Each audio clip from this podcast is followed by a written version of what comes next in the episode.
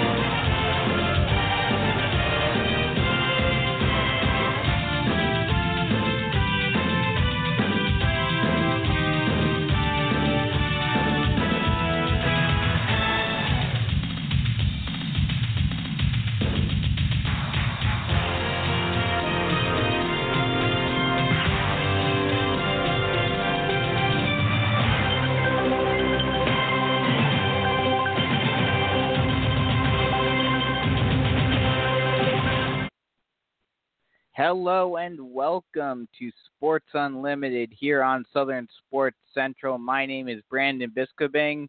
Good morning, everyone. And boy, do we have a crazy show for you today. Not too many guests, just one. We got Brandon Dunn coming on at 9 o'clock, but a lot, a lot, a lot, a lot to talk about today, this morning. Hey, it's here. It's finally here week one of the South Carolina high school football season. We already had some games last night after a whole summer, probably, I'd say a whole six months. I think probably at the beginning of it, back in March and April when things were first shut down, everyone was thinking, okay, we'll get over this hump by September. Or we'll get over the hump by August. A lot of people were thinking that, uh, you know, we were going to be able to start football season at the regularly scheduled time. Obviously, that didn't happen. We're still not really over the hump. Uh, some out there uh, still aren't sure if we should be playing right now, but we are. We had some games last night. We've got a ton of games tonight, and I'm looking forward to it. We've got all of the th- you've got we've got everything you need to know about Week One tonight. Uh, coming up later on, talk about some Thursday night games that were moved as a result of rain. Surprisingly, games moved as a result of something other than COVID. Uh, but yeah, some some games that were played last night, so the season has technically kicked off already. And so we'll talk about those. We'll preview everything you need to know for a bunch of games tonight, especially here on the Grand Strand. Go through all the teams in the area. But first, before we get to that, we'll talk some high school football later on. We'll talk about some high school football in the second hour leading into Brandon Dunn coming on and talking some more, giving us his insights on everything. Before, but before we get to that, we'll talk a little national sports. Get you up to date on everything that's going on in the world of sports outside of South Carolina. And of course, if you want to call and talk some sports with me, which I know you do, or at least I would hope you do, I would certainly love anyone, any of those listeners out there to come on and talk some sports with me, have some fun with me this morning, give you guys a little, uh, a little fun on your drive to work or whatever you're doing this morning That number 323-784-9681. That number again 323-784-9681. Call in. Let's talk some sports this morning here on a beautiful Friday. This week has been a weird week on the weather side.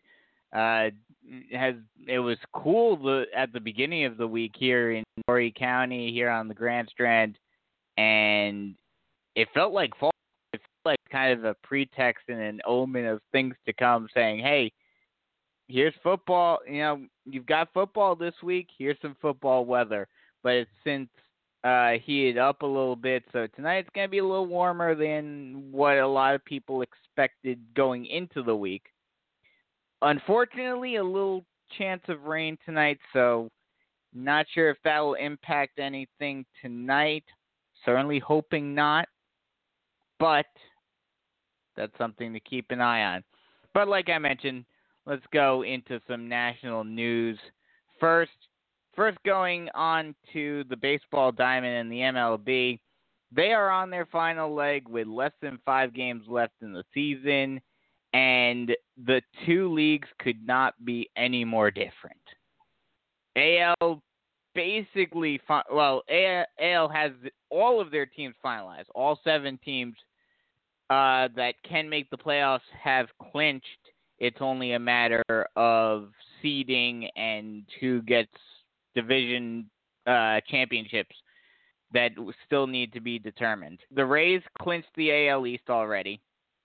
Yankees and Blue Jays in the East also made it. The Twins, White Sox, and Indians in the Central are still fighting for that Central pennant.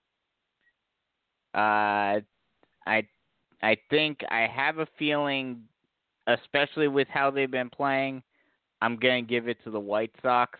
I think the White Sox have the best overall team in that division. So I think they'll be able to pull out the AL Central. Uh, and out in the West, Oakland. It's crazy, and and you know it it's it's something that the story was deal in December, January when whenever it officially came out, sometime in the off season. I think it was around December or January about the Astros and the cheating scandal and all of that. And then COVID hit in March and everything just became so much less meaningful. Or I, I I don't know if I would necessarily use the term meaningful, but in the grand scheme of things, a cheating scandal which is still a big deal. Don't get me wrong, but in the grand scheme of things, it became much less important and much less of a story as the restart started. And you know, it, it's kind of funny if if this would have happened in a regular season. First off, there would have been a lot more things happening. I mean, there were a few games. Dodgers went after the Astros a couple of times. I think if I remember correctly, the Yankees went over went after the Astros a couple of times, but you didn't hear about it nearly as much uh, as you would have otherwise. Part of that is also uh, some one of the big things that comes with the plunkings and the retaliation for what they did is going to be the inevitable brawls that are going to break out as a result. And you got that a little bit in the beginning of the season. But it's a situation where because of the pandemic, because of it being a shortened season, uh, it didn't have as much impact. Now, the interesting question for me personally, honestly, and and I think, I I think where they landed, where the Astros landed, will have an impact on this because you know they they were second in their division, uh, but they're not. They weren't quite uh, up up to par this season. Uh, so they still had a good season. They're, you know, I mean, as of right now, they're just a game over 500. So they'll more than likely they'll win over five. They'll be over 500 going into the end of the season. But the fact that they didn't make the playoffs is still, I would say, a big victory for the rest of the league. And the big question that I have in that regard, the fact that they were able to get down, for the most part at least, and the fact that they were able they they did not make the playoffs does that kind of make the rest of the the league say okay we got our revenge enough by making them miss the playoffs this year obviously covid is what caused the vitriol towards it subside a good bit from what a lot of people were initially expecting going into spring training. I mean, you heard it throughout February going into into spring training before everything blew up. Oh, how many times? You know, I'm sure there there were betting lines in Vegas asking how many times are the Astros going to get plunked? How many times is Ho- Jose Altuve going to get po- pandemic? It didn't really happen. Like I said, it happened a little bit, but not the level that everyone expected. The the thing about it though now, and my question is, does the fact that they've lo- that they've missed the playoffs is that revenge enough for the teams? And also, is it if assuming, and this is a big assumption, because you know everything has been kind of you know that that date of oh we'll be in the clear by then has just kept on getting pushed back and back and back. Everyone thought, you know, at the beginning, everyone thought that the summer was going, you know, the summer and the hot weather was going to destroy it, so we'd be fine. Uh, then you know everyone was thinking, oh, by Labor Day, if we if we do the right thing, which unfortunately a lot of people didn't do. But if by Labor Day we, or if we do the right thing by Labor Day, we should be in the clear. And now it's all the the naysayers saying, "Oh, this will just disappear after Election Day." first off, let me go on a bit of a tangent real quick. If you really think that this is just going to miraculously disappear out of nowhere on Election Day, you haven't been paying attention because this is not just a U.S. thing. This is a world thing. So the the concept that this is all just some big, you know, Democrat scheme or whatever you want to say is ridiculous. Absolutely ridiculous. So just stop. But that's neither here nor there. Going on a tangent. But assuming that we do somehow get out of this perfectly fine, we get through the winter and we're kind of in the clear. And I'll talk more about what I think about this later. Don't want to get too focused on it, but obviously, you know, unfortunately on on on the sports level, while a lot of groups are wanting to kind of just sweep it under the rug and and push it aside, it is it is still a big factor to the to the remainder of the season, to the remainder of the year, to the high obviously to the high school football season, uh, because you know we've already seen cancellations of games both on the college and high school level as a result of it.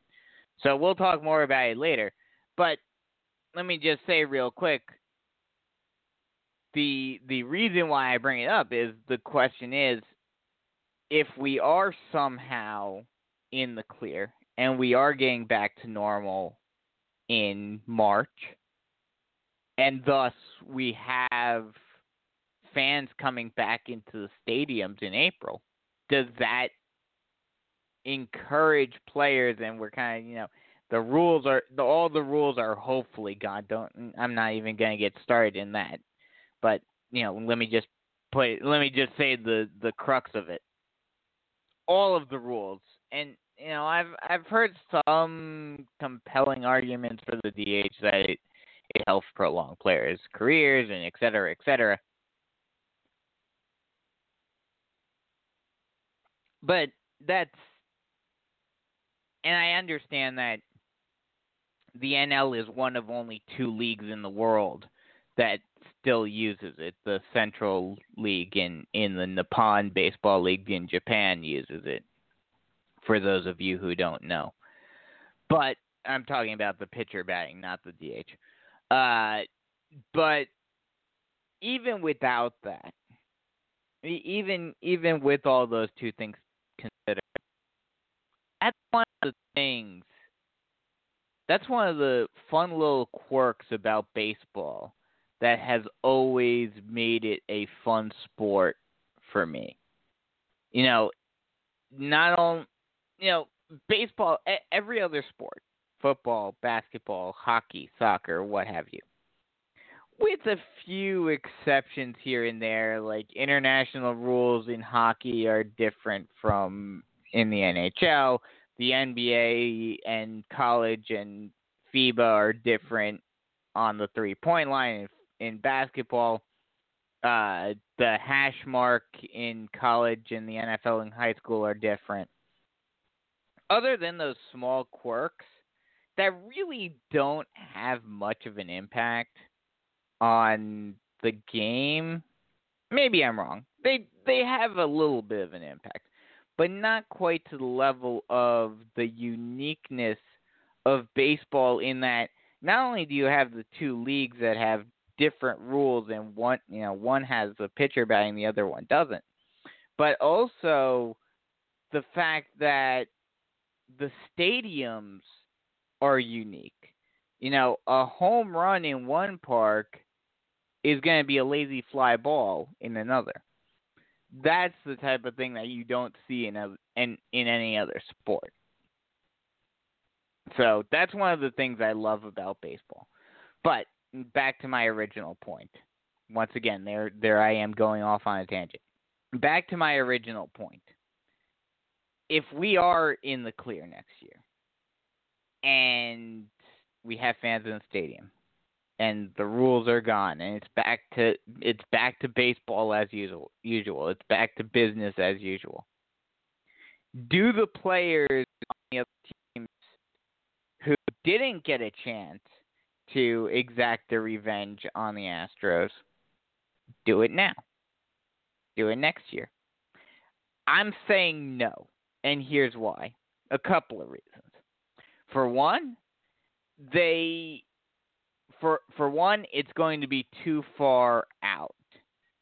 That that momentum, that emotion behind it, especially after all the world has been through in 2020, will be gone.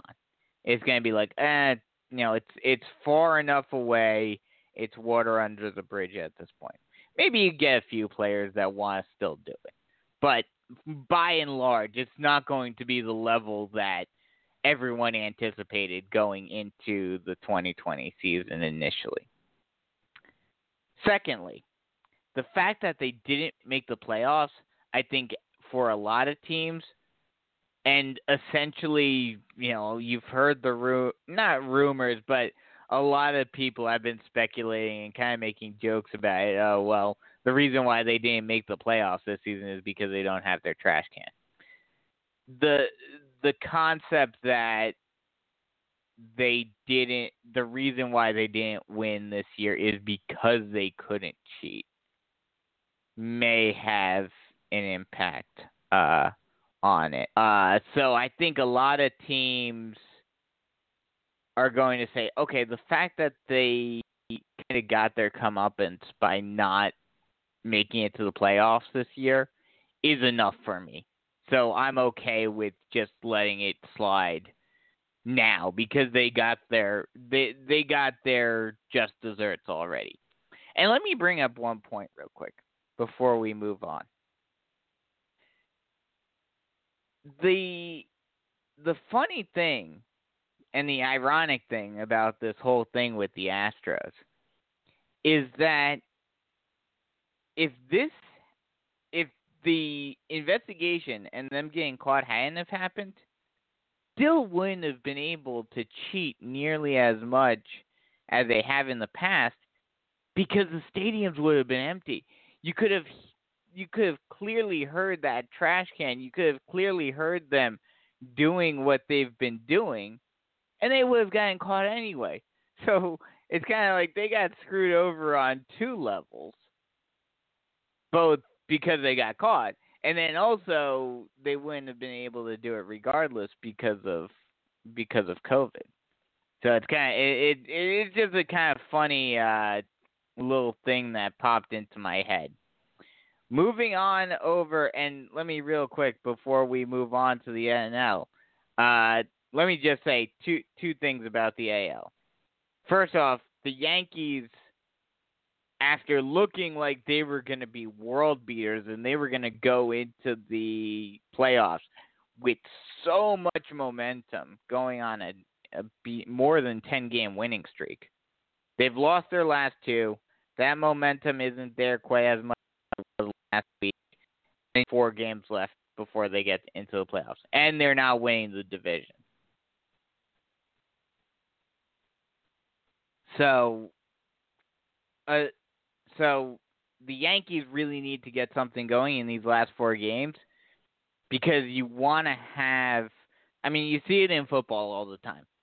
The team that go that skids into the playoffs, that clinched the division you know three four weeks at, before the end of the season, and they're resting players and they're kind of just wanting to stay healthy and skidding into the playoffs. A lot of times they don't do very well in the playoffs because they don't have that momentum, they don't have that energy. Whereas the team that had to fight and just barely get in on the last day on a wild card they can do some magical things at times. Just look at the Giants back in 2007. You know, so the Yankees need to get some momentum going if they hope to do something in the playoffs. Can they do something? Absolutely, especially with them being much more healthy than a lot of people were worried they'd be they'd be going into the playoffs. A lot better off than they were a couple of weeks ago. But they need to get that momentum if they want to be able to do anything in the playoffs. One last point on the AL side before we go over to the NL. And that is that the Indians I don't know what the Indians were thinking. Yes, I understand the whole backlash with what he did back in August, back in July or no August. It was August. Back in August, calling out and putting his team at risk. But even even with that, he's still a dynamic arm. He's still a good pitcher. Like I said in the past, if I were if I were on the Yankees in the Yankees front office, I wouldn't have traded for him because of the the issue in August. But besides that, if you take away that, losing Mike Clevinger is going to hurt the Indians a lot, I think, in these playoffs because you don't have that extra arm, that extra starter that you can plug in. I mean, they've still done well even after the trade and they're still obviously in the playoffs, but they've slipped a little bit since. So their their story may be one of oh we we kind of screwed ourselves over here. We should have kept him on. So that's that's the that's the scoop there. Moving on over to the NL the NL is is still up in the air. They still it's still an interesting little race. Braves have clinched the NL East. Dodgers clinched the West. So those two divisions are completely squared away. The Cubs and Padres have also clinched playoff berths. Uh, but the but the the Cubs have not clinched a division have not clinched the Central yet. And do I think St. Louis can catch up to them, or do I think Cincinnati? No. I think the Cubs will probably win. It, it's still an interesting little race there. On the wild card side, you have uh, you have a bunch of teams still in the hunt. Miami, Philly, technically the Mets are still in it. St. Louis, Cincinnati, Milwaukee's still in it. San Diego has already clinched one of the wild card spots. San Francisco's still in it. So it's going to be interesting. But the teams that I think, my thoughts on it, I'm thinking Phillies, Cardinals, Giants are going to be last three teams in. I just I don't have faith in the Marlins. I don't have faith in the Reds. So I think those teams are going to be teams that will come out of this. They'll go on a run. Those three teams will go on a bit of a run and get something done uh, for the remainder of the season. I mean, Philly won their last game, so did the Marlins, so that doesn't really help. But as has St. Louis, uh, Cincinnati also has. San Francisco has lost their last game, but you know I think they still have the chance of kind of rebounding and and coming up with that win. So those are my thoughts on on the playoff situation. So I think my my my overall stand or my overall playoff prediction is in the AL, you've got Rays, Yankees, Blue Jays, Twins. Well, you've got the teams in there already. Um, I think my favorites for the wild card uh, playoff. I think the Yankees are gonna win, and I could honestly see the Blue Jays beating either of the two wild card NL Central teams. I think I'd put the Twins over the Indians as the most likely team to advance out of wild on on the Central side. Like I said, I think the White Sox will will clinch the division. And then on the NL side, Braves are looking good. I think the Braves could advance certainly. Dodgers obviously clinched the top spot. Uh, I think the Padres are definitely a team to watch. They're they're a dynamic team. I'm not their pitching is pretty good. I mean, and they got Clevinger now too. So like I was talking about with the Indians, the Indians lost is the Padres game. So I think the Padres could certainly do some things. I think the Cardinals could potentially do some things. And I think honestly the the Giants could do something if they were to get into the playoffs. So there's my my overall thoughts on everything MLB. We'll take a quick break and then come right back talk some NBA playoffs, talk some NHL playoffs, talk some football, and then at eight o'clock We'll talk uh, some high school sports, get you ready for week one in South Carolina on the high school side. And hey, SEC starts this weekend as well. Busy weekend, busy night, busy morning. So be sure to stay tuned right here to Sports Unlimited on Southern Sports Central. Once again, if you want to call in, talk some sports, 323 784 9681. That number again, 323 784 9681. Call in, talk some sports. Hey, if you're an athlete, you want to come and, and rep yourself and uh, talk talk about what you're going to be doing tonight, be my guest. That's what I'm here for. So I'll take a quick break, come right back, and we'll talk some more sports right here on Sports Unlimited on Southern Sports Central.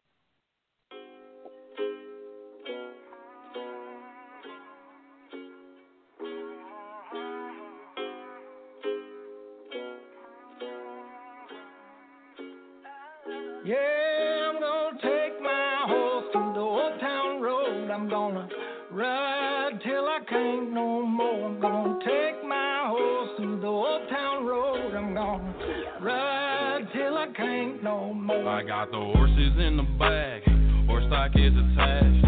Head is matted black, got the bushes black to match. Riding on a horse, ha, you can whip your Porsche. I've been in the valley, you ain't been up off that porch now. Can't nobody tell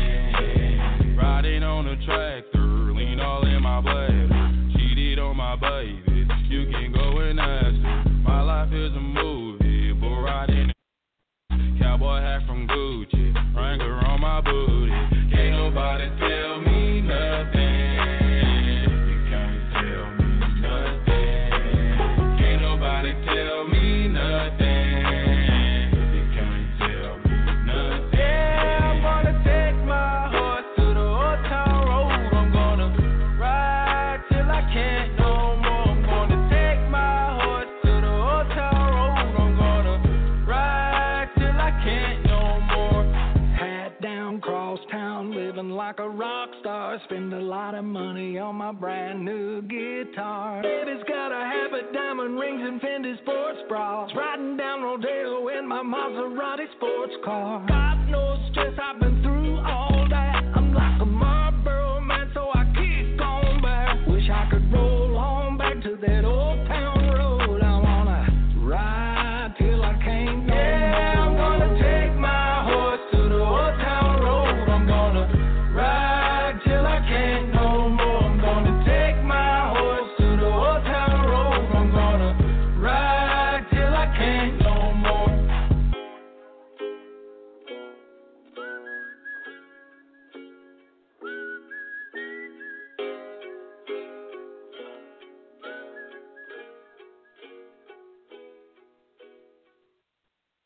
Welcome back to Sports Unlimited as we are about a half hour in, a little over a half hour into the show. Still have a good bit left and still have a lot to talk about. And if you want to come in and join the show, talk some sports with me, be my guest. 323 784 9681 is that number to call. That number again 323 784 9681 we'll transition over to the NBA, talk some playoffs, and talk some NHL playoffs as well.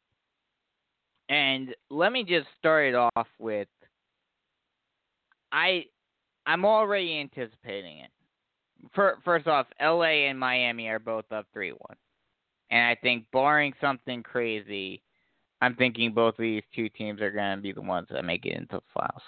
It's going to be an interesting matchup. Definitely con- especially considering LeBron's history with Miami. And that's where I want to talk today. And let me just preface this by saying the he's never going to be at least for me. I don't care how many rings he wins. I don't care how many accolades he gets. LeBron is always going to be he's always going to be one of the best of all time, but I don't necessarily think he's the greatest of all time. I think that has to go to MJ uh just because of his clutch gene. And yeah, I know LeBron has made and, and he's done some things. But he is much more of a facilitator and overall team player than the guy that wants to be the man. He's not a Kobe. He's not a Melo, although, you know, Melo has kind of screwed himself over a little bit at times. He's not an MJ. I mean, hell, even uh, Magic Johnson to an extent was kind of more more of a pure scorer than LeBron is. And he was a point guard. But LeBron has always guy that has said, I don't care how we win. I just want to win.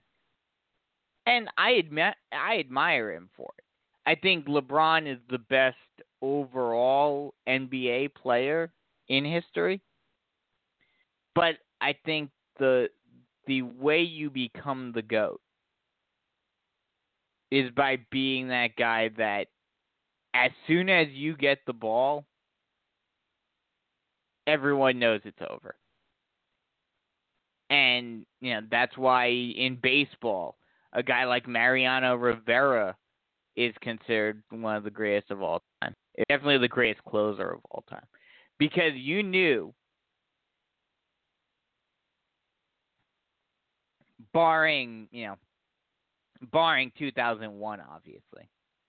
But outside of that outlier, and in 2004, but we, we don't talk about those. We, we don't talk about those. Outside of those two, if as soon as you heard Enter Sandman hit in Yankee Stadium and you saw Mariano do his trot out, you knew the game was over. You knew he was coming in to shut it down, and that was that.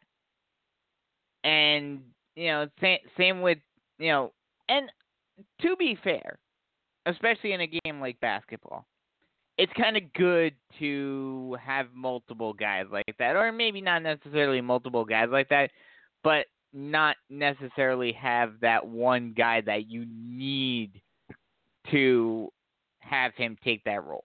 Because then the defense knows exactly what you're doing. Now, sometimes, you know, in MJ's case, everyone knew he was going to get the ball in crunch time, yet he, no one could stop him. And that's what made him the greatest of all time. But LeBron is that guy that I don't care if I'm the one taking the shot. You're, you know, we're gonna win this game, and that's why I say, you know, like I said, is he one of the greatest of all time? Absolutely. And if you want to make that argument, there is the argument there. But in my opinion, in order to be the greatest of all time, you need to be that one that says, no matter what happens, I'm going to carry this team to victory. And you know, Le- or Michael had his support. He had Dennis Rodman later on in his career. Uh, but he he was always the focal point. He was always the focal point. And you know, here's the other thing too. Although this can kind of say, you know, a lot of people can say, "Oh, this shows that LeBron is the greatest of all time." When Michael left and and went off to play baseball for a bit, the Bulls were good, but they couldn't get over that hump. They couldn't go get over the hill. When LeBron left, the Cavaliers just took a nose nosedive. But there's a reason for that. Michael had the good team around him. So they could still do what they did. But they needed that clutch gene in order to get all the way to the top. Whereas LeBron, LeBron made everyone around him better. And he wasn't necessarily carrying the team on his back, but he made any team he was on 10 times better. So he could make average into great. And that's what he did in Cleveland, not so much in Miami. But that's the reason, but that at the same time, that's the reason why LeBron doesn't have as many rings is because he he is much more of a facilitator. And as a result, he's a lot of times when if it were Michael, he would have taken a shot and potentially won a game in the final or in the or what have you. LeBron has passed it. And someone else has taken that shot. And sometimes they miss. And that's kind of LeBron is one of those guys, and it's it's shown in his uh, his work out off the court as well. He likes to see the best in everyone. He likes to see the best in everyone. And that's an ad- admirable trait. Some does it come to bite him sometimes? Yeah, of course it does. That's what happens with any nice person.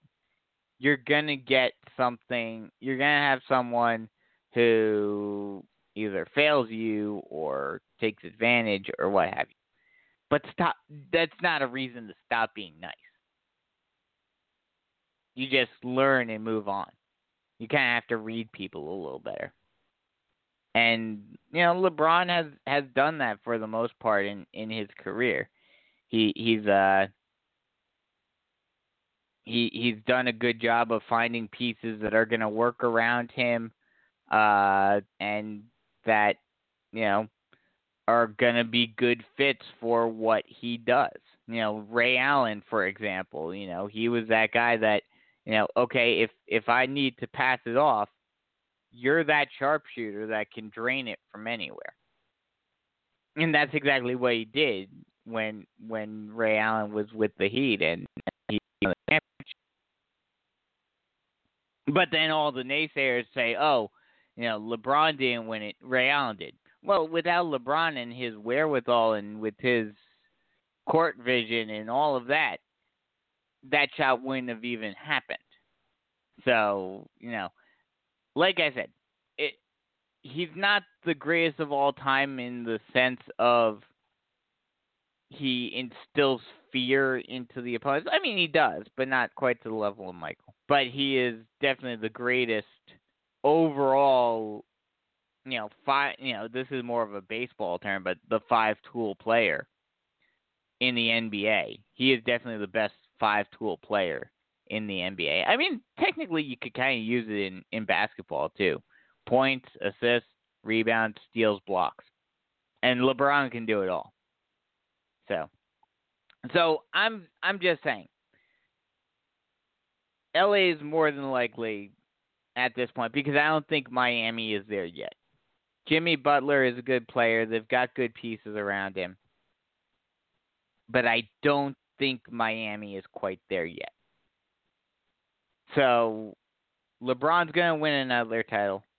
But for all those people who are going to say, oh, he's still not the greatest of all time, okay, maybe he's not.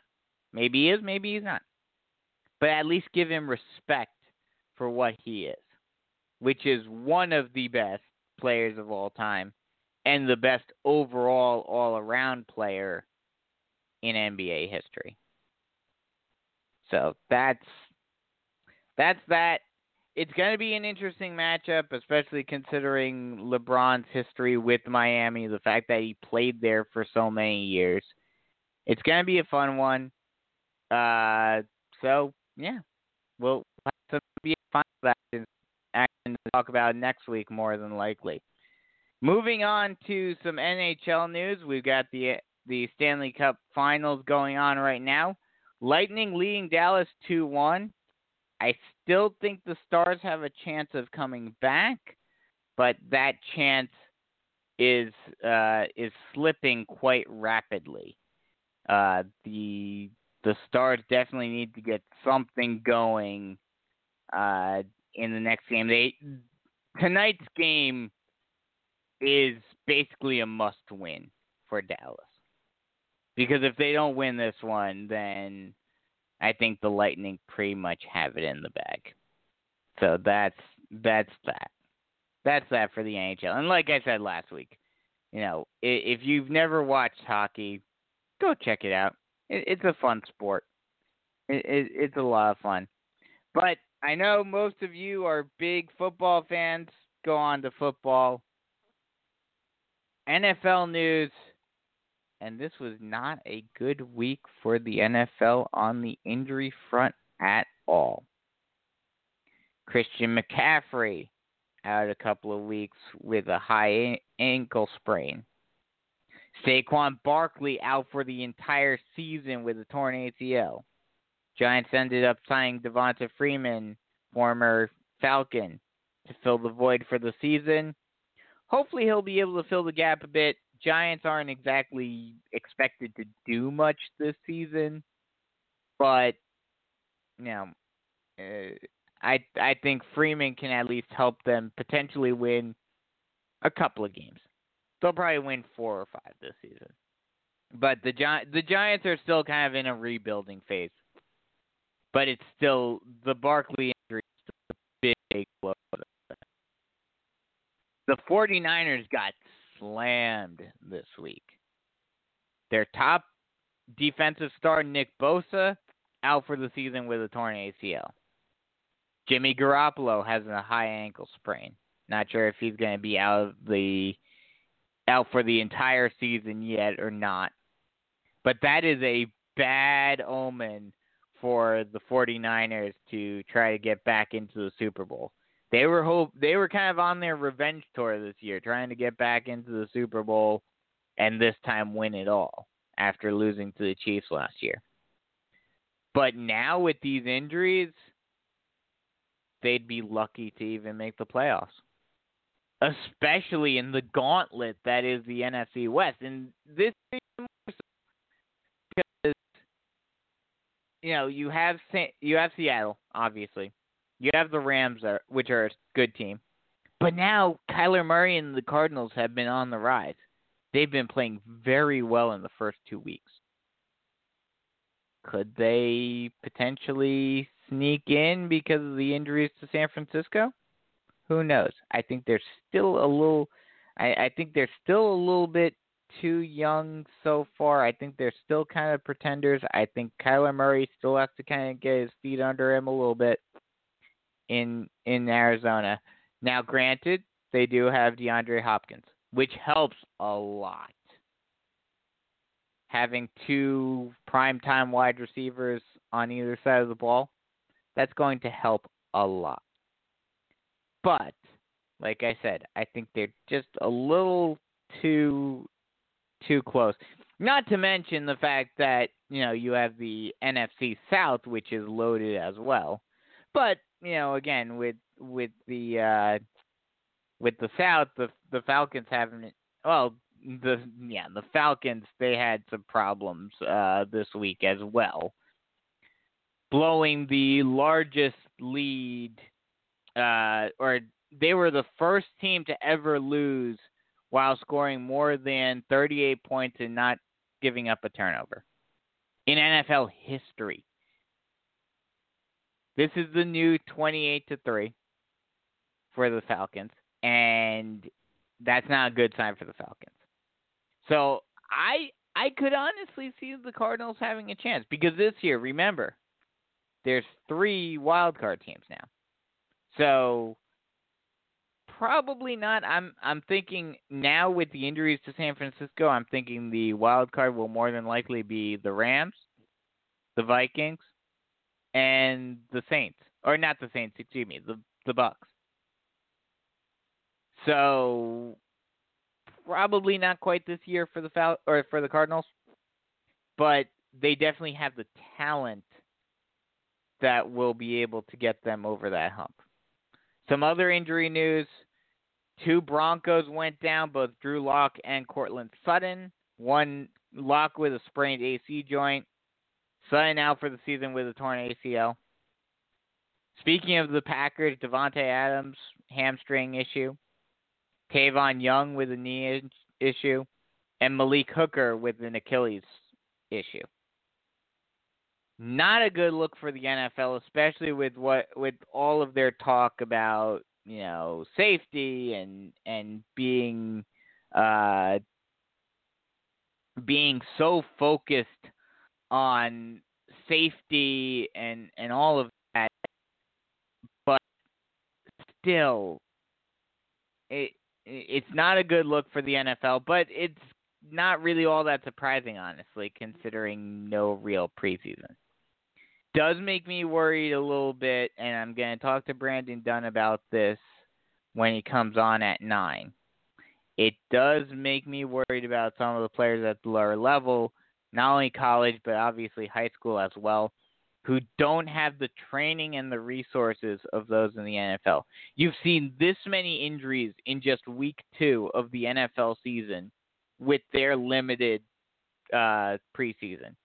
And they essentially, while it wasn't a full training camp, they still had a decent training camp. In high school, at least here in South Carolina, they had two weeks, two weeks of real training camp, and before that, it was basically basically essentially OTAs. And I'm I'm worried. I'm gonna ask Brandon Dunn about it later, see what he thinks. But I'm worried trend that has started in the NFL. Obviously, injuries in football that's gonna happen. It's a contact sport, as they say in professional wrestling about pro wrestling. It's not ballerina, but it's ha- not having that training regimen and not having that time to prepare your body obviously it plays an impact. I think this is one of the the most injury prone weeks that I've ever seen in the NFL. The names just kept on coming on and on and on. And you know, that's the thing. It's not even like it's, you know, oh, random offensive lineman number 3 got injured.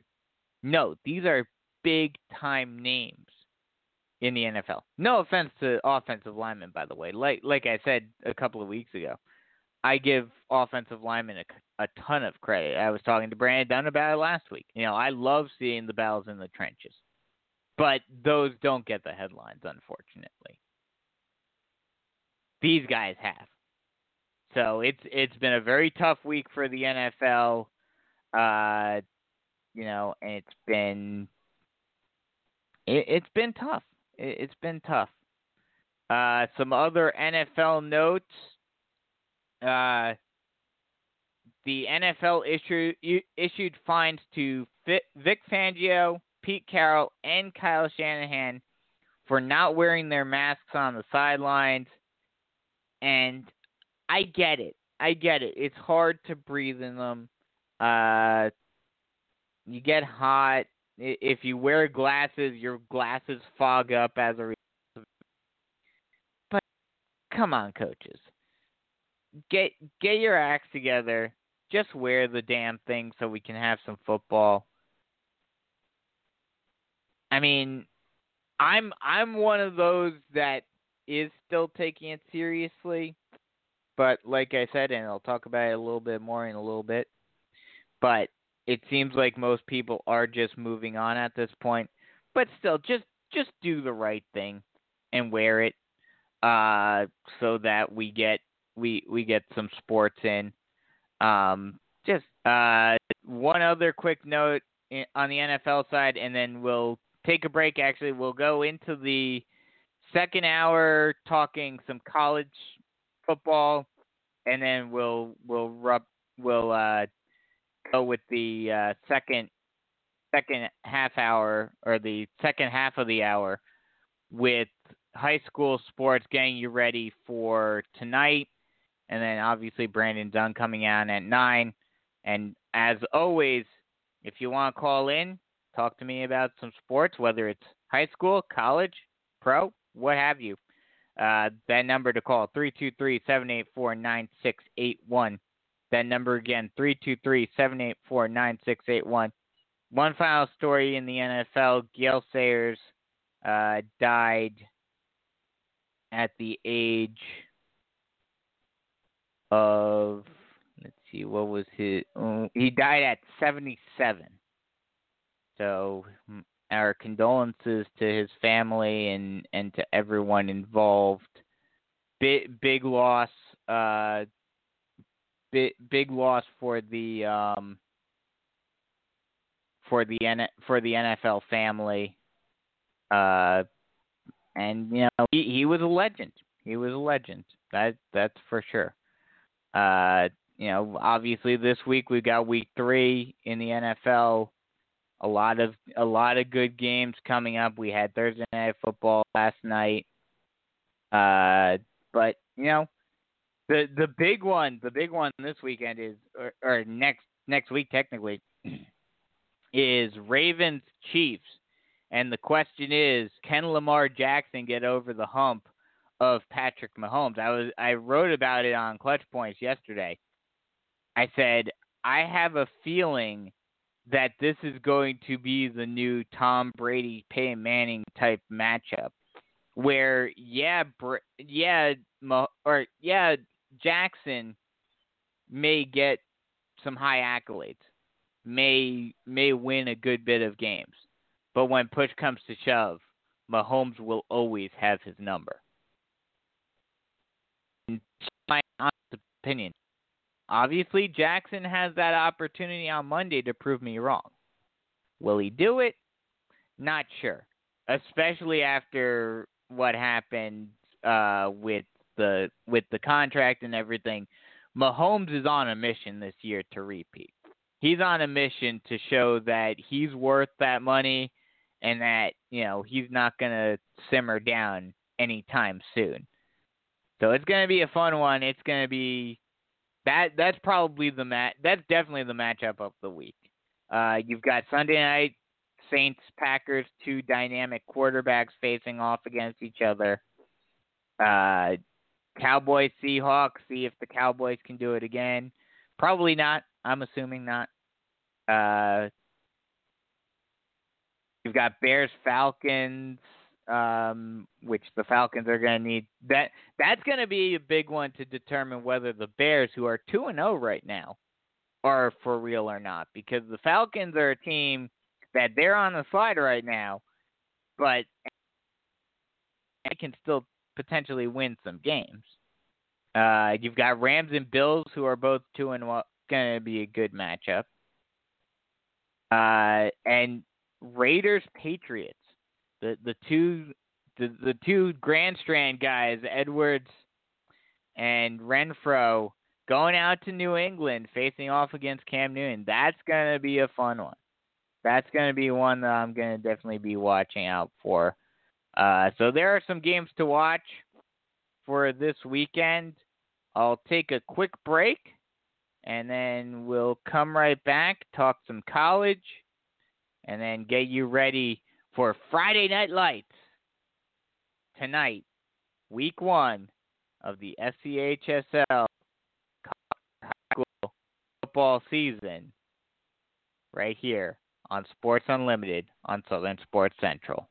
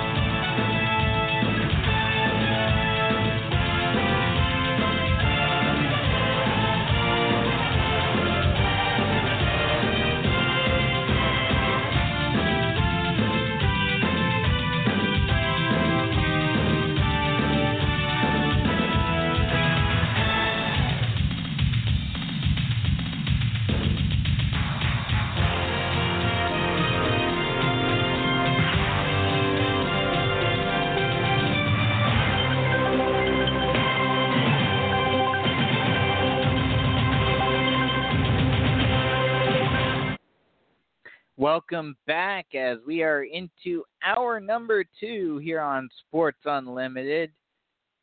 Gang ready, getting you ready for week one of the SCHSL high school football season. And first, before we go there, we have some week one action for the SEC this week as well.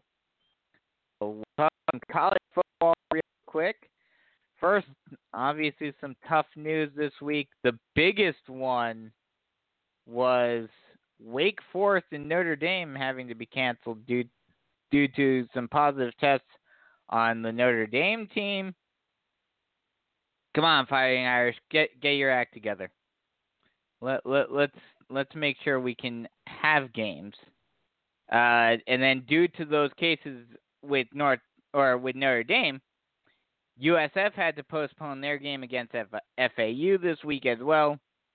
Arkansas State lost another game as a result of cases with their team. Lost the uh, postponed their game against Tulsa, and this is relevant around here because they're supposed to come to Conway and play Coastal next week.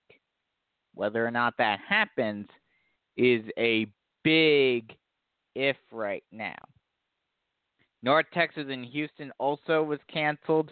But then on the flip side, you have the Pac 12 saying, okay, we're going to stop being the outlier. We're going to stop. Uh, we're we're gonna stop uh you know focusing on this and get and get back to action. They had a bit of a, a harder uphill battle than the Big Ten did because of uh, California be, still being in a bit of a shutdown, uh, Oregon still being in a bit of a shutdown. I'm sure I think Washington's still in a bit of a shutdown. Uh, Arizona still having issues. The West Coast hasn't been very good uh, when it's come to all this. Not to mention the wildfires and all of that. But the Pac-12 basically kind of just threw up their hands, much like the Big Ten did last week, and just said, "Okay, you guys want to go back? You guys want to, you know, everyone else wants to move on. I guess we have to too." So they're not going to start until November, and it's going to be very interesting now with all of the Power Fives planning on playing. It's going to be very interesting to see the if the college football playoff gets pushed back a little bit, if if they allow all five to have a chance, how this is going to work. But I will say, the one conference that gets hurt by the Big Ten and Pac 12 deciding to come back is the Sun Belt. Because they've been a ton of fun to watch lately over these last couple of weeks. And uh, people who, you know, I've seen people on the internet say, "Oh, this is why we need the Power Fives because the the group of fives aren't aren't all that good." Really? I mean, yeah, it may not be that dynamic offense, and I know, I understand. I I understand. I understand. You know, I I, I understand uh, how people are very short-sighted and and very uh, very impatient and and don't have very good attention spans nowadays. But offense isn't everything. Like it's always been said, and it always will be said until someone can prove me wrong, and until they can prove everyone wrong, essentially. Defense wins championships. So, you know, yeah, the yeah, the Sun Belt games may not be the most fun games to watch, which I I mean, I think they are a lot of fun.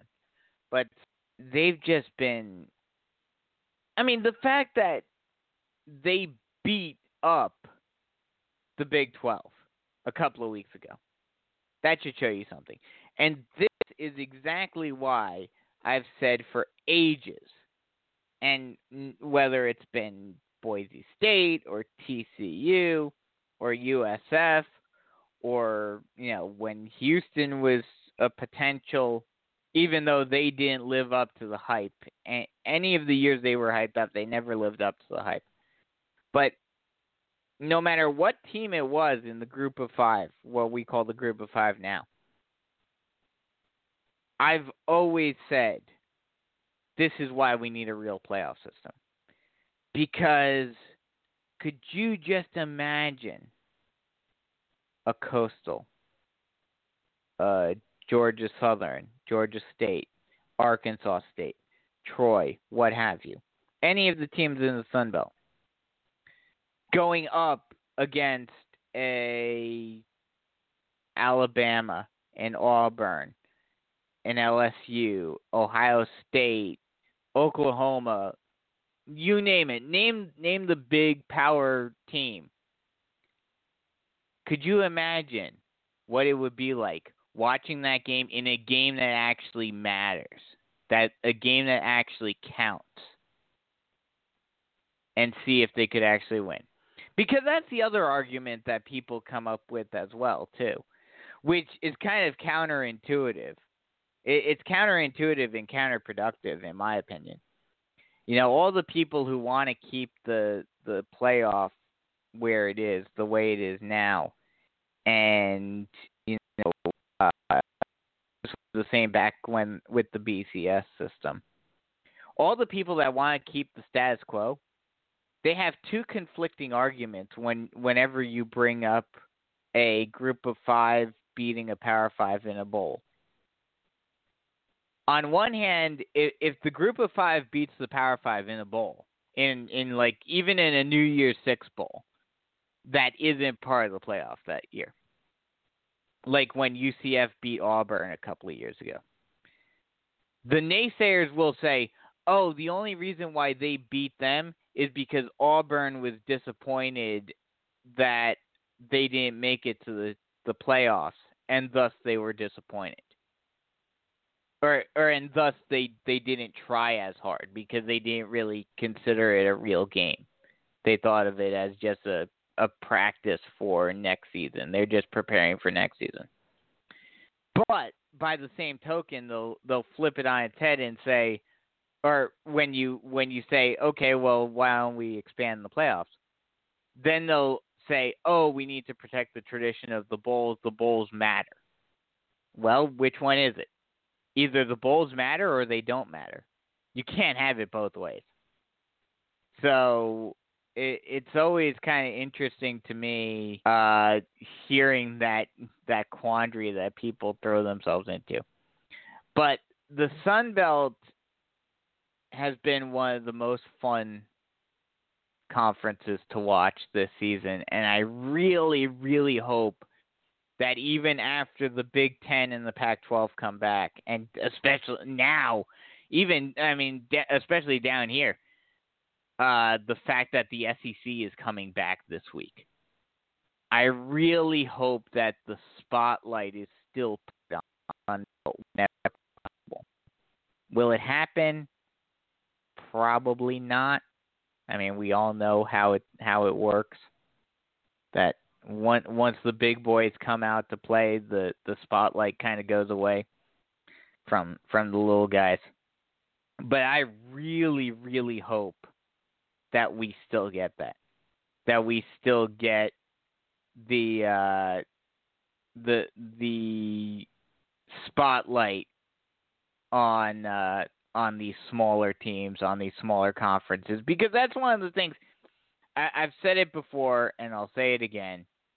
That's one of the big reasons why I love college basketball so much, and why honestly, I say college basketball, at least on the level of, in terms of competition and in terms of parity and in terms of really finding out who the best of the basketball is arms and legs above college football. Because college football, I'd say maybe probably at least 60% of the schools in in FBS are essentially glorified exhibition seasons because they have no chance of making it to the playoffs. So, and like I said, you know, people still like the bowls. I I I like the bowls too. I like being able to watch football every day from, you know, from like the 21st or 22nd on up until I mean, outside of that one week, the week that they uh, that they don't play between the semis and the finals. outside, you know, being able to watch a college football game every day for the entirety of winter break, essentially, is is fun. It, it's fun, but at the same time, what do those bowls really mean? They're essentially glorified exhibition games. Yes, you've got the history, especially of the New Year's Six and all of that, but do they really mean anything? And outside of pride, not really, not really. And and a lot of teams, unfortunately, especially nowadays, a lot of teams and a lot of players think the same way as I do and and take those games off, especially those who are going to um to either go to the next level on a player level or on a coach level if they've gotten hired by another team before the bowl game, a lot of times they don't coach the bowl game. So that just shows you right there how much the bowl game matter. So and and this year this year it's going to be even worse because as a result of the limited teams, although it's not as limited as it was now, we'll see now that the Pac-12 has joined come aboard if this gets changed at all. But according to reports, there's there's speculation going on. I don't know if it's been officially announced or not. I just saw that they were at least thinking about it. That everyone gets into a bowl this year because you have a couple of conferences that would have made it above the the threshold for the bowls that aren't playing as a result of the Midwest Conference not playing and the and the MAC not playing. So if that happens, if everyone gets into a bowl, that's just going to make the bowls even more meaningless. I mean, yeah, it's fun having a lot of fo- college football. Don't get me wrong, I love it. But my thought has always been this. You go in one of two directions. Either A, you have a real playoff system, you have a real tournament to determine who the best of the best is, or B, you just go to everyone gets not everyone gets into a bowl, but just bowls, no national champion at all. I don't care about polls. I don't care about anything. I'm gonna say what Bo, Schmelberger. I I always stumble on his name but the my the Michigan head coach from back in the day. He said, "It if you have a good season, you win the Big Ten, you win the Rose Bowl, you had a great season. If you win the national championship, so be it. But remember, national championship is mythical. It doesn't matter. It doesn't count. And it's the it's true even today and and I know people are gonna get are gonna go head over heels for me saying that, especially Alabama fans and LSU fans because of last year. But yes, I will tell you this much. Although last year, I will say, last year was one of the few years that I think they got it right and that there wasn't really an outlier that should have been in. So LSU, I can kind of give it to them. But until the until college football has a real playoff system where every conference is represented, or at least every team has a an honest chance of making it, that national championship is mythical. It is. It just simply is. But like I said, I'm I'm hoping the Sun Belt uh you know, is able to uh, stay in it and and stay relevant throughout this whole thing. But the the big question there is because of the SEC starting this week. So we've got some fun games going on in the SEC. Honestly, one of the better games, even though they'll both probably be in the middle bottom of the conference, is going to be South Carolina Tennessee tonight or on Saturday rather because those two teams are probably the most evenly matched teams amongst the SEC games this week. Um, you know, some of the other games that you've got this week, you've got Georgia, Arkansas. Georgia's going to dominate that one. Alabama, Missouri, going to dominate there. Vanderbilt, Texas A&M. Texas A&M should win that one. Uh, you know, uh, I'm sure I'm missing some. Oh, Florida, Ole Miss. Florida will win that one. Kentucky Auburn should be an interesting one. They're both ranked, but I think Auburn has that one in the bag pretty much. And that that's all of the games for this week uh, for the SEC. Some other games uh, to take a look at, like I mentioned, Kentucky Auburn's going to be a good one. UCF East Carolina. I I honestly think uh, East Carolina has a chance to do something in that game. Uh, but UCF is going to be a tough out. That's for sure. Uh, Louisiana, Georgia Southern. I talked about the uh, Sun Belt. I think that could be a good game. That could potentially be an upset. You got two ranked teams, Louisville, Pittsburgh, playing ACC. That's going to be a fun one. Uh, you know, you've got Texas, Texas Tech. That's going to be an interesting one. Another matchup of ranked teams, Cincinnati and Auburn, or excuse me, Cincinnati and Army. I think Cincinnati should win that one, but that triple option always tricky, always always tough to defend. So there are just a couple of the games that I think um, will be interesting games this week. Uh, you know, it's like I mentioned before. It, it's fun to see college football back. It's fun to be able to speculate on these things and actually talk about some real college football instead of you know for weeks, at least a couple of you know, yeah, probably a couple a couple of months or at least a month and a half it all all the conversation about college football was will they or won't they? Will they be able to get a season in or won't they?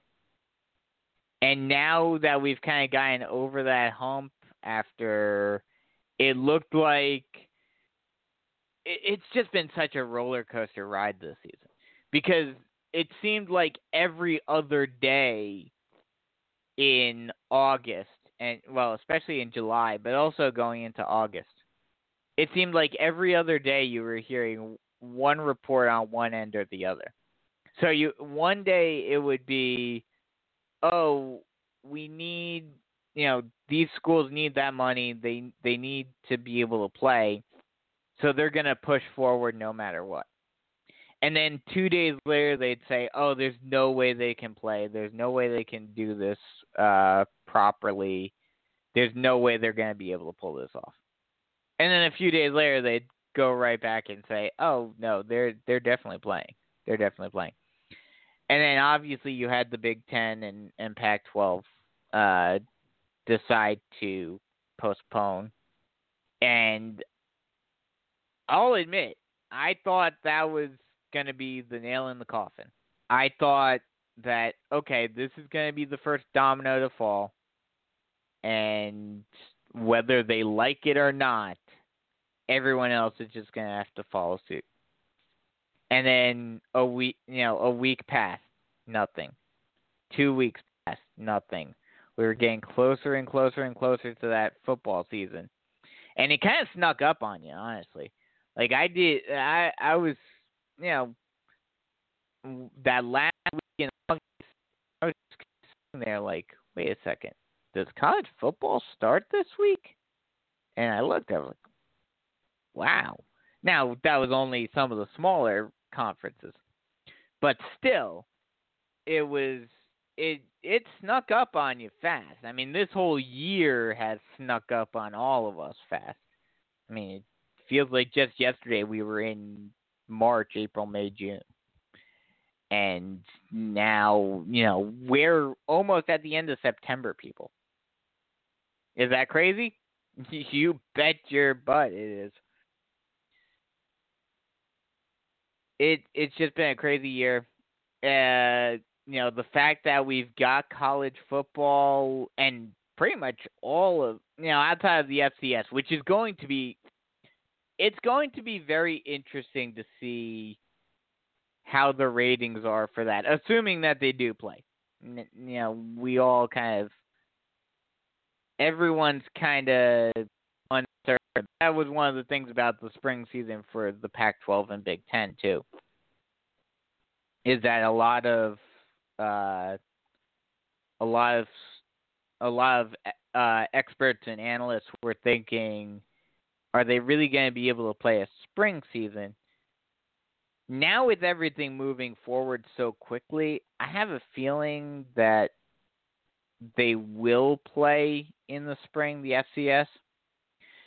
And assuming that they do, assuming that they do play in the spring, it's going to be very interesting to see the ratings on that. Because, at least in my experience, and maybe this is because I'm a fan of all four of the big sports and soccer too. So I'm, you know, I watch just about every sport. It seems to me as though there is but isn't a market for football in the spring at the same time.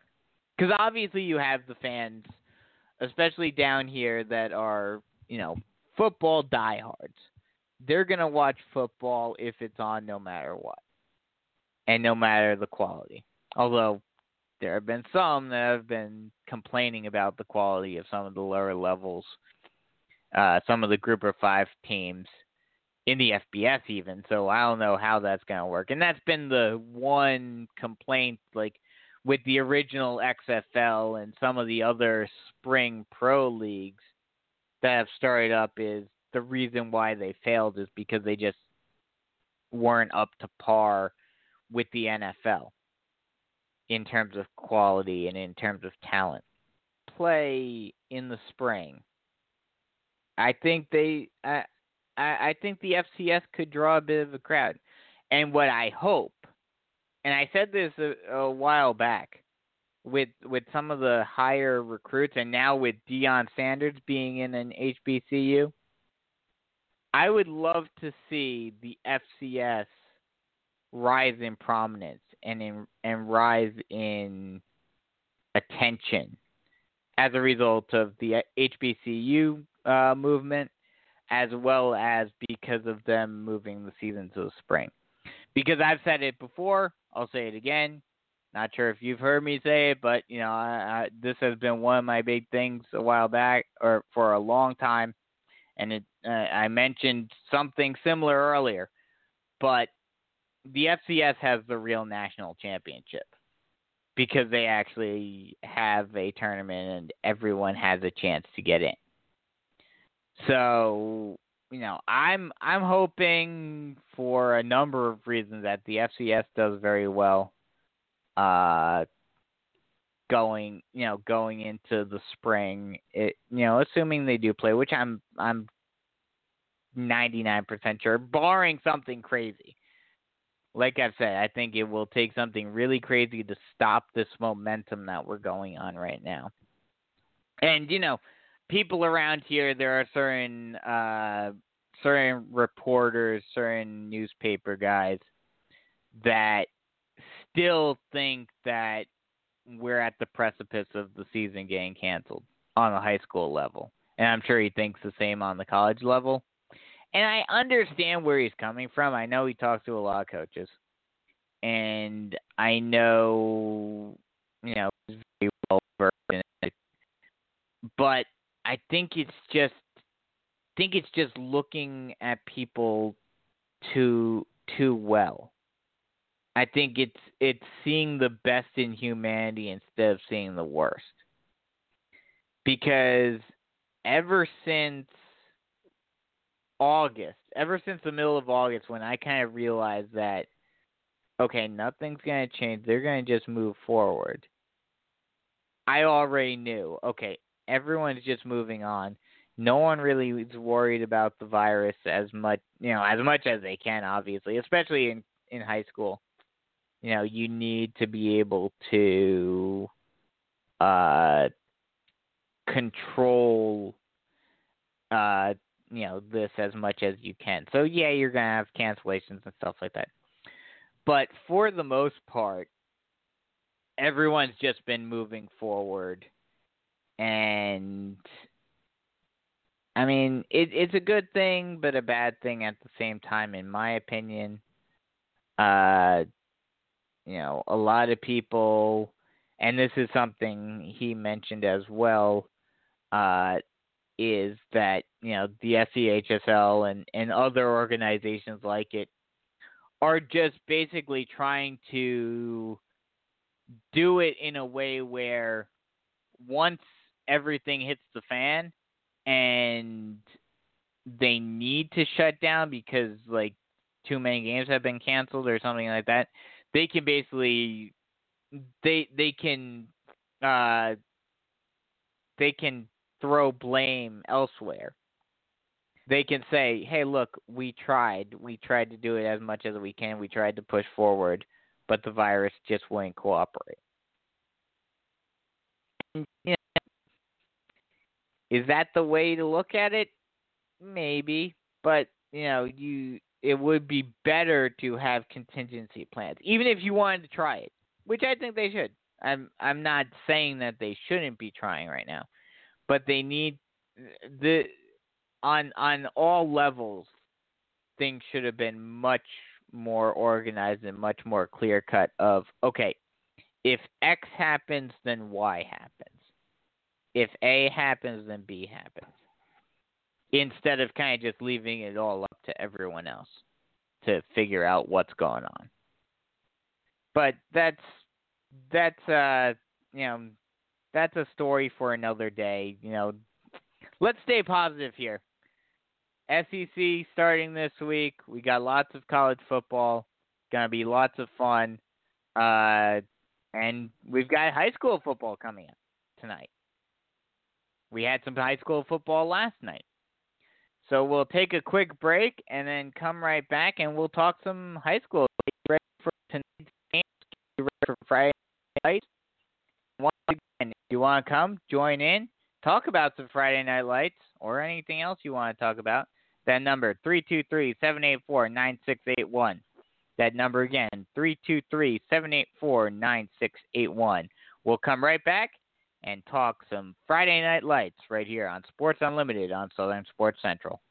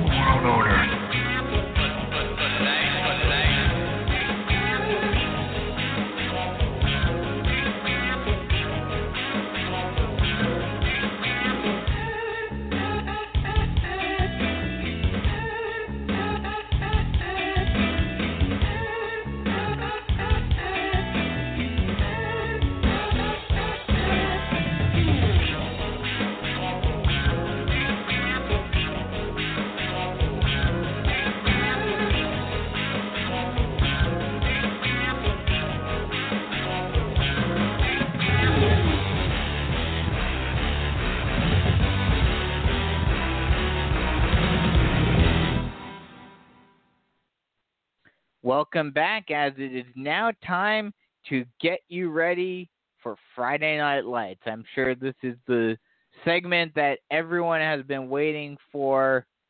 It's here, people. First week of the South Carolina high school football season.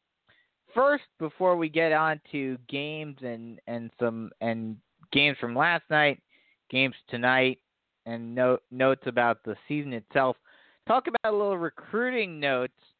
First, Hartsville's Tyon Evans, well, formerly of Hartsville, currently over at Hutchinson Junior College in Kansas. Tyon Evans decommits from Tennessee. So he's back to being open for business. A lot of rumors, a lot of speculation saying that he may be reopening the possibility of going to South Carolina. That's going to be a fun one to watch because he was one of the best players for Hartsville back a couple of years ago when he was uh, at Hartsville. And, you know, obviously a, a D1 SEC caliber uh, caliber player uh, but you know, it's gonna be interesting to see where he ends up now. Newberry's Zach Chalmers received an offer from, from Duke, so congratulations to him. Mauldin's Randy Deuce Caldwell offered by Old Dominion. Spartanburg kicker Will Fowler offered by Charlotte. He's considered the best kicker in the state. He has some big offers already. So congratulations to him. Still still waiting to see what happens uh, with both uh, with with both kickers here in the area, um, both from Myrtle Beach and North Myrtle Beach, being considered two of the best kickers in the state, but haven't really got gotten many offers. Uh, but you know that's something I'm sure they'll get as the season progresses. Uh, Chapman's Camden Gray commits to Wofford, so congrats to him. And then on the baseball diamond, spin pitcher Clan Stewart committed to USC Upstate, and River Bluff pitcher Jack Benedict committed to So congratulations to those guys. And now it is time to both review and preview for week one of the South Carolina high school football season. First, some unfortunate news the big one, Lexington River Bluff game canceled due to COVID cases at Lexington. River Bluff has already lost their first two games of the season, also having to postpone the game against South Aiken. Not a good start. A couple of teams losing a couple of games, and you know, like I mentioned earlier, and, and I'll ask uh, Brandon Dunn about this. Ask what he thinks. Um, you know, I'll I'll just say it. I'm sure you guys have have seen it, or I'm sure you guys saw it yesterday when he posted it.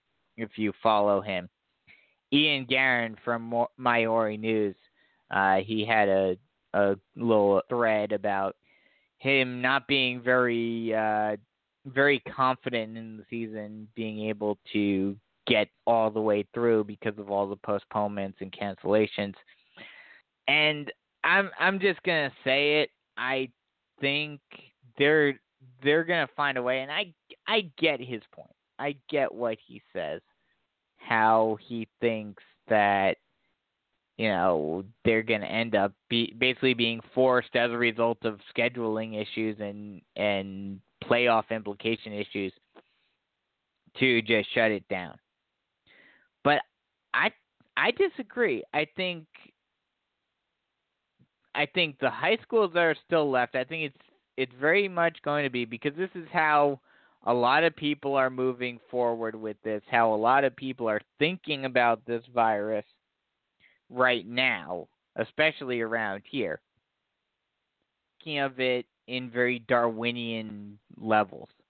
They're thinking, oh, survival of the fittest. If I get it, I get it. You know, and let's just get back to normal. That's the prevailing thought right now. And that's why we have football right now. So I don't think that prevailing thought is going to end even with the cancellations. The people, the teams and players and people that are still able to play are just going to drudge forward and you know say, hey, they couldn't hack it, so we're just going to leave them in the dust. Maybe I'm wrong. Maybe I'm wrong. Maybe maybe things will happen, but that's just my thought on the matter. Uh, Abbeville Crescent also got postponed due to some positive COVID cases, uh, but we still had a number of games that were played last night as a result of rain coming into South Carolina today. Uh, there's supposed to be rain here on the Grand Strand tonight, so we'll see if that impacts anything uh, with tonight's games. But obviously, they weren't all that concerned about it because they didn't push anything forward. Uh, but we'll go. We'll run down through some of the results from last night. Cheraw beat Buford 28-7 uh, last night. Ridge Spring Monetta beat Pelion 26-12. Newberry beat Columbia 39-12. North Central beat Chesterfield 38-7. Shaheem Shire and Collab Haven both with two touchdowns. So a good game for North Central. They look to be uh, a strong team going into the season. Lamar beat Great Falls 44-12. Tyler McManus passed for two touchdowns and ran for one. Timmonsville beat Hemingway 15 nothing. Christian Taylor had a good game for Whirl for the Whirlwinds. Scotts Branch beat East Clarendon 26 or excuse me 16-14. C.A. Johnson beat Louis, Lewisville 21-14. Chester beat, beat that Chester beat Mid Carolina 28-13. Clinton beat Elmer Elm Emerald, sorry, 36 or 32-26. Blue Ridge beats beat Carolina Academy 43-18. Barnwell beat Edisto 54 nothing, and Baptist Hills beat Charleston Math and Science 58 to nothing. So there are your uh, results from last night. And like I mentioned, some some teams that are that are ranked in their regions uh, there uh, for for those games. Like I mentioned, you know, North North Central had a good game, and they are they are ranked uh, right now in their region, I believe trying to get the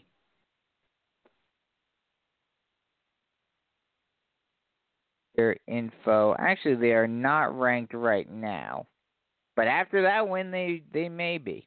They may be. We'll run down the rankings real quick first, and then uh, we'll talk about the game coming up for this week. First up in 5A, Dutch Fork, not surprising at all, getting all 10 first round, first uh, place votes. They're at number one. Dorman at number two. Gaffney at three. Fort Dorchester at four. Burns at five. Sumter and Spring Valley are tied at six. Goose Creek at eight. TL Hanna at nine. And River Bluff at ten. Also re- receiving votes are Rock Hill, Clover, Carolina Forest, Ridgeview, Mauldin, Berkeley, Conway, Northwestern, and Hillcrest. Uh, you know, Carolina Forest receiving votes not quite in the polls yet, but I think that will probably change throughout the season. Uh, you know, two teams in re or three teams actually in Region Six uh, in the polls, so that region is going to be tough. Like I said, I think I think it'll probably be Sumter and Carolina Forest that are going to be the top two that make the playoffs. But you know, Conway, Conway could do something. Uh, but especially with how Carolina Forest played in their two scrimmages, they look like a, a very tough team to beat. Region Four had the most teams in the uh, in the poll with four of the five teams, and only Blythewood didn't receive votes at all. And it's kind of ironic that they're the one that uh, that didn't receive any votes that aren't in the poll at all, considering their new stadium and how nice it is. Um, looks like one of the better stadiums in the state. But they're they're a team that's kind of in a rebuilding mode right now. So we'll see where they end up uh, moving forward. 4A, you've got Myrtle Beach at number one. Not all that surprising, but they only received seven uh, first place votes. South Point at two, Hartsville at three. They received two first place votes. Going to be an interesting matchup over there in Region Six. Greenville, they received one vote for first place. They're at four. AC Florida at Flora at five. They also received a vote for first place. Greenwood at six. Wilson at seven. Greer at eight. North Myrtle Beach at nine. Laurens at ten.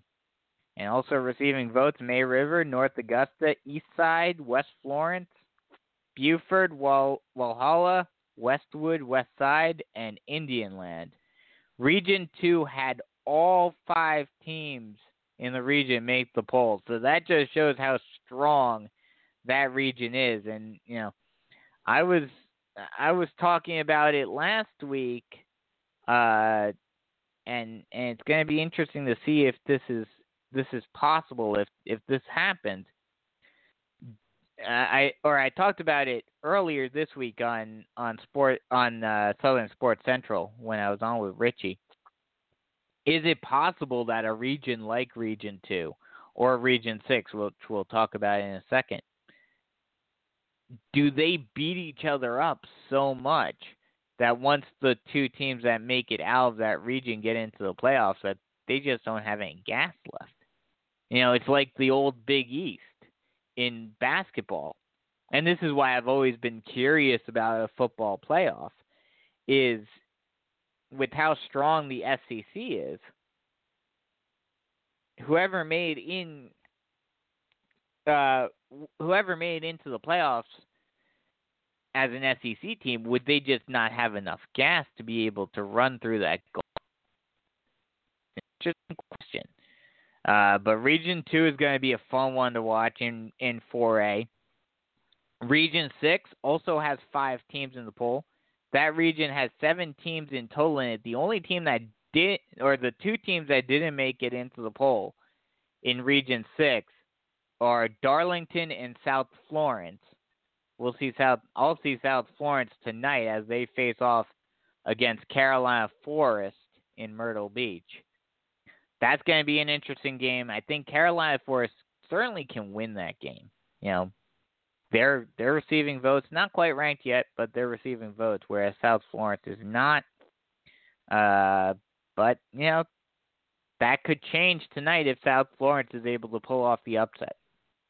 Going down to 3A, you've got Dillon with seven first place po- points in first. Wren has two first place votes at number two. They moved down from 4A to 3A. They they look like they'll probably have a uh, you would assume an easier task now in the lower classification. I think that's probably the odds-on favorite matchup for the championship at 3A is Dillon against Wren. Teams are going to be very tough outs this year.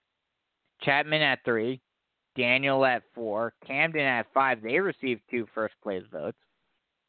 They played last night and won. They're, they're going to be a, a tough team to beat. Chester at six. Elton Hanea Pat, Pat at seven. Brookland-Cayce at eight. Union County at nine. And tied for 10th is Strom Thurmond and Oceanside. Also receiving votes are Gilbert, Woodruff, Aynor, Wade Hampton, Lake City, and Lower Richland. And once again, the upstate is very over in 3A. Regions 1 and 3 tied for the most teams with three. Going down to 2A, at first place with five first place votes is Abbeville. Tied for second with both getting one first place vote vote apiece is Barnwell and Gray Collegiate. Newberry at four. Saluda had two first place votes but got dropped down to five.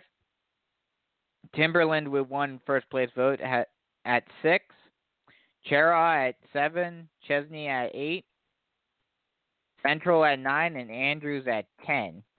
Also receiving votes is Marion, Legion Collegiate, ba- Batesburg, Leesville, Andrew Jackson, Mullins, Blacksburg, Latta, and Woodland.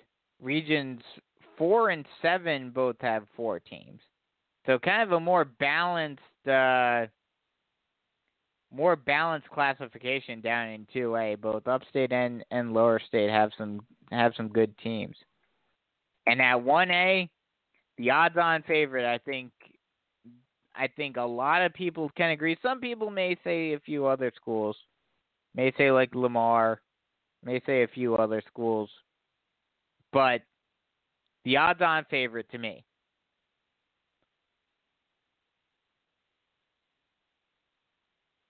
The odds on favorite to me to win 1A for the third year in a row is Green Sea Floyd.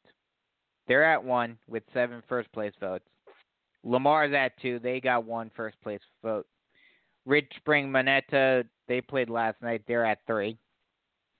Southside Christian got one vote. They're at four, one vote for first place. They're at four. Lakeview at five. At six. C.E. Murray at seven. Bamberg Ehrhardt. They they actually got a first place vote, but they're all the way down at eight.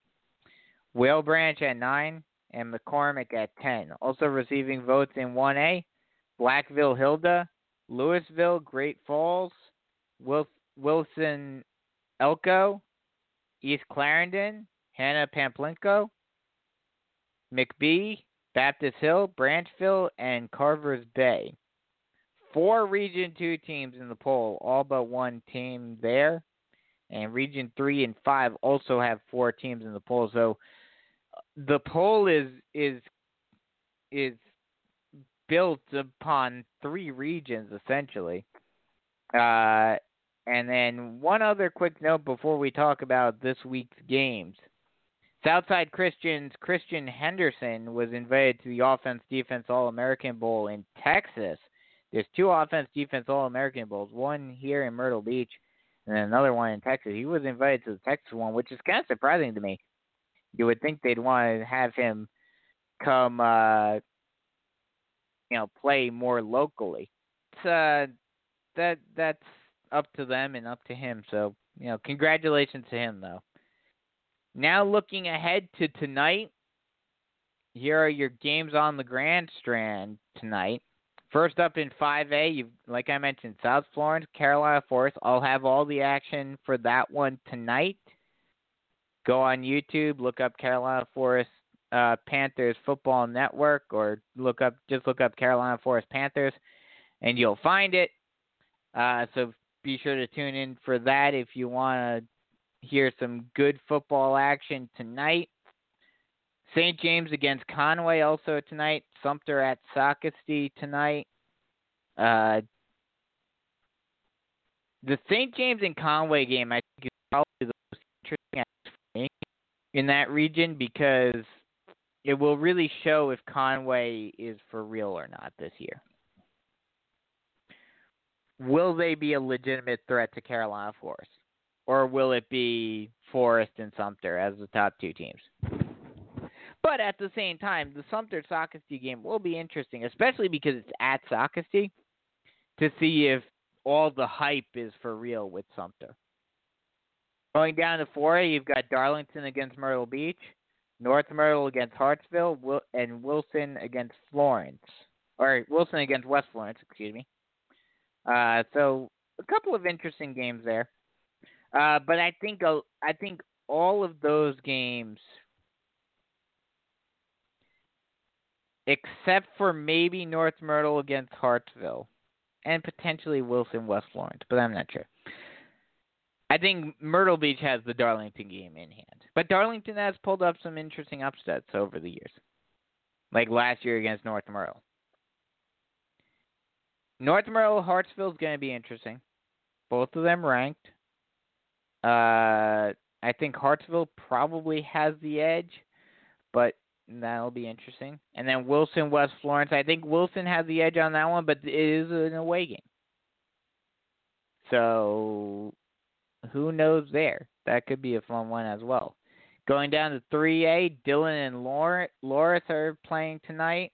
That game was originally it was supposed to be a home game for Loris, but as a result of them not getting the track done in time, that game is actually being moved to North Myrtle.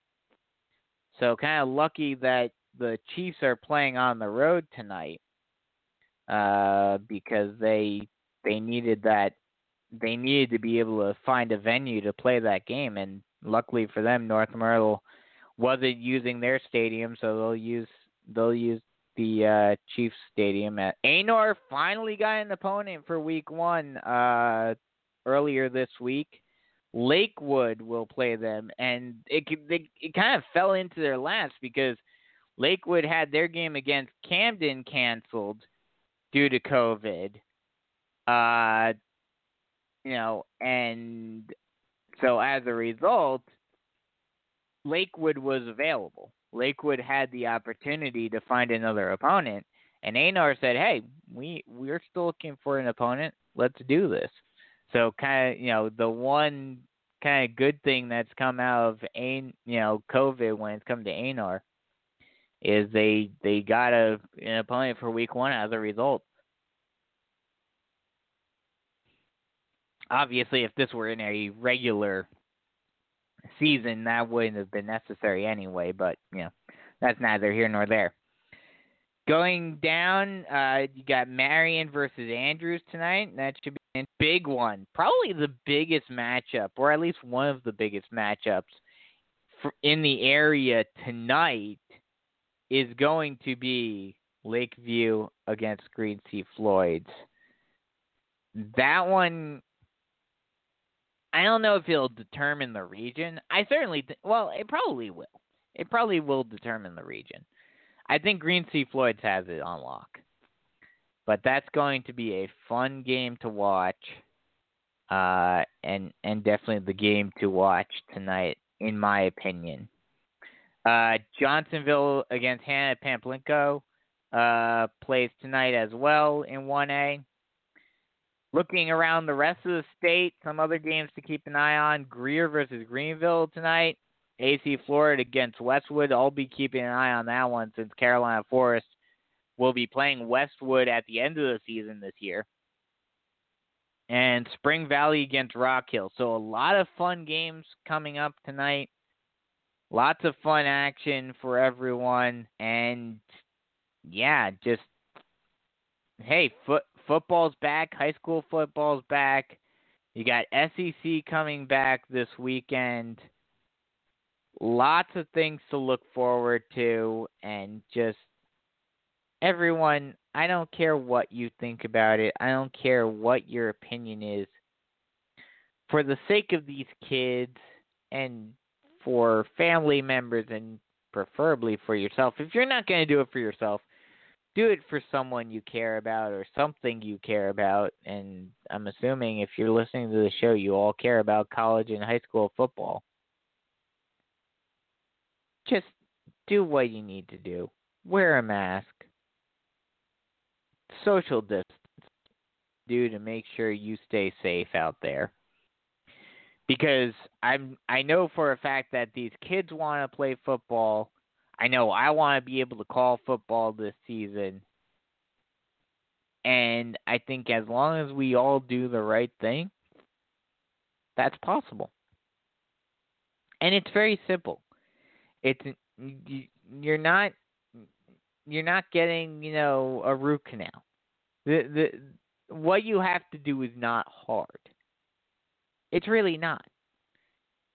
So just do what you need to do. Have have some common sense and and let's get this done. So like I said, you know, fun fun week, fun fun night tonight.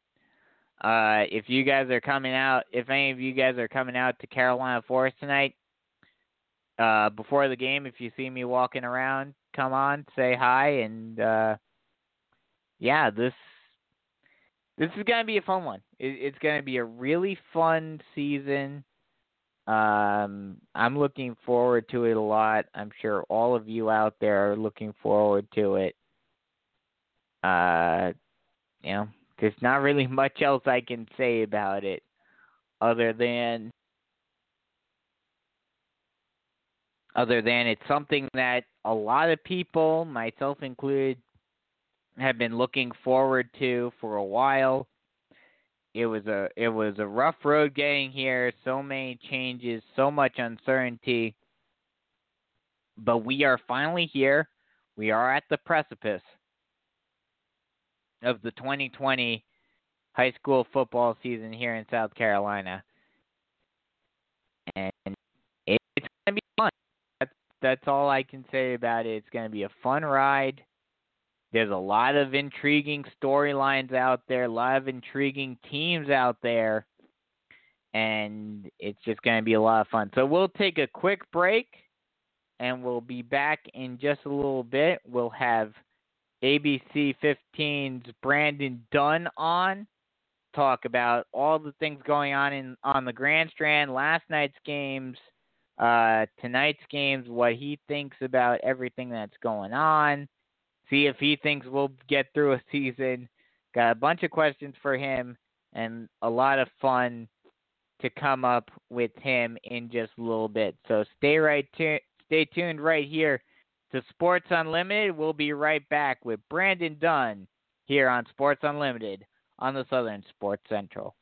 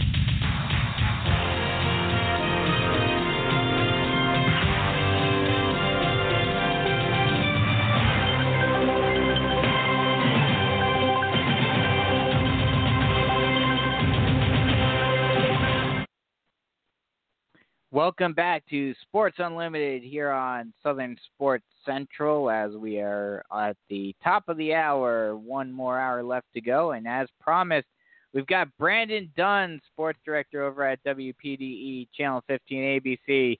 Brandon, how's it going? All right, how you doing this morning, buddy? Not too bad, not too bad. I'm. You had a uh, busy night, a little busier than you probably initially expected last night, as a result of uh, some games being played last night. What were your What were some of your biggest takeaways from some of the games that we saw last night?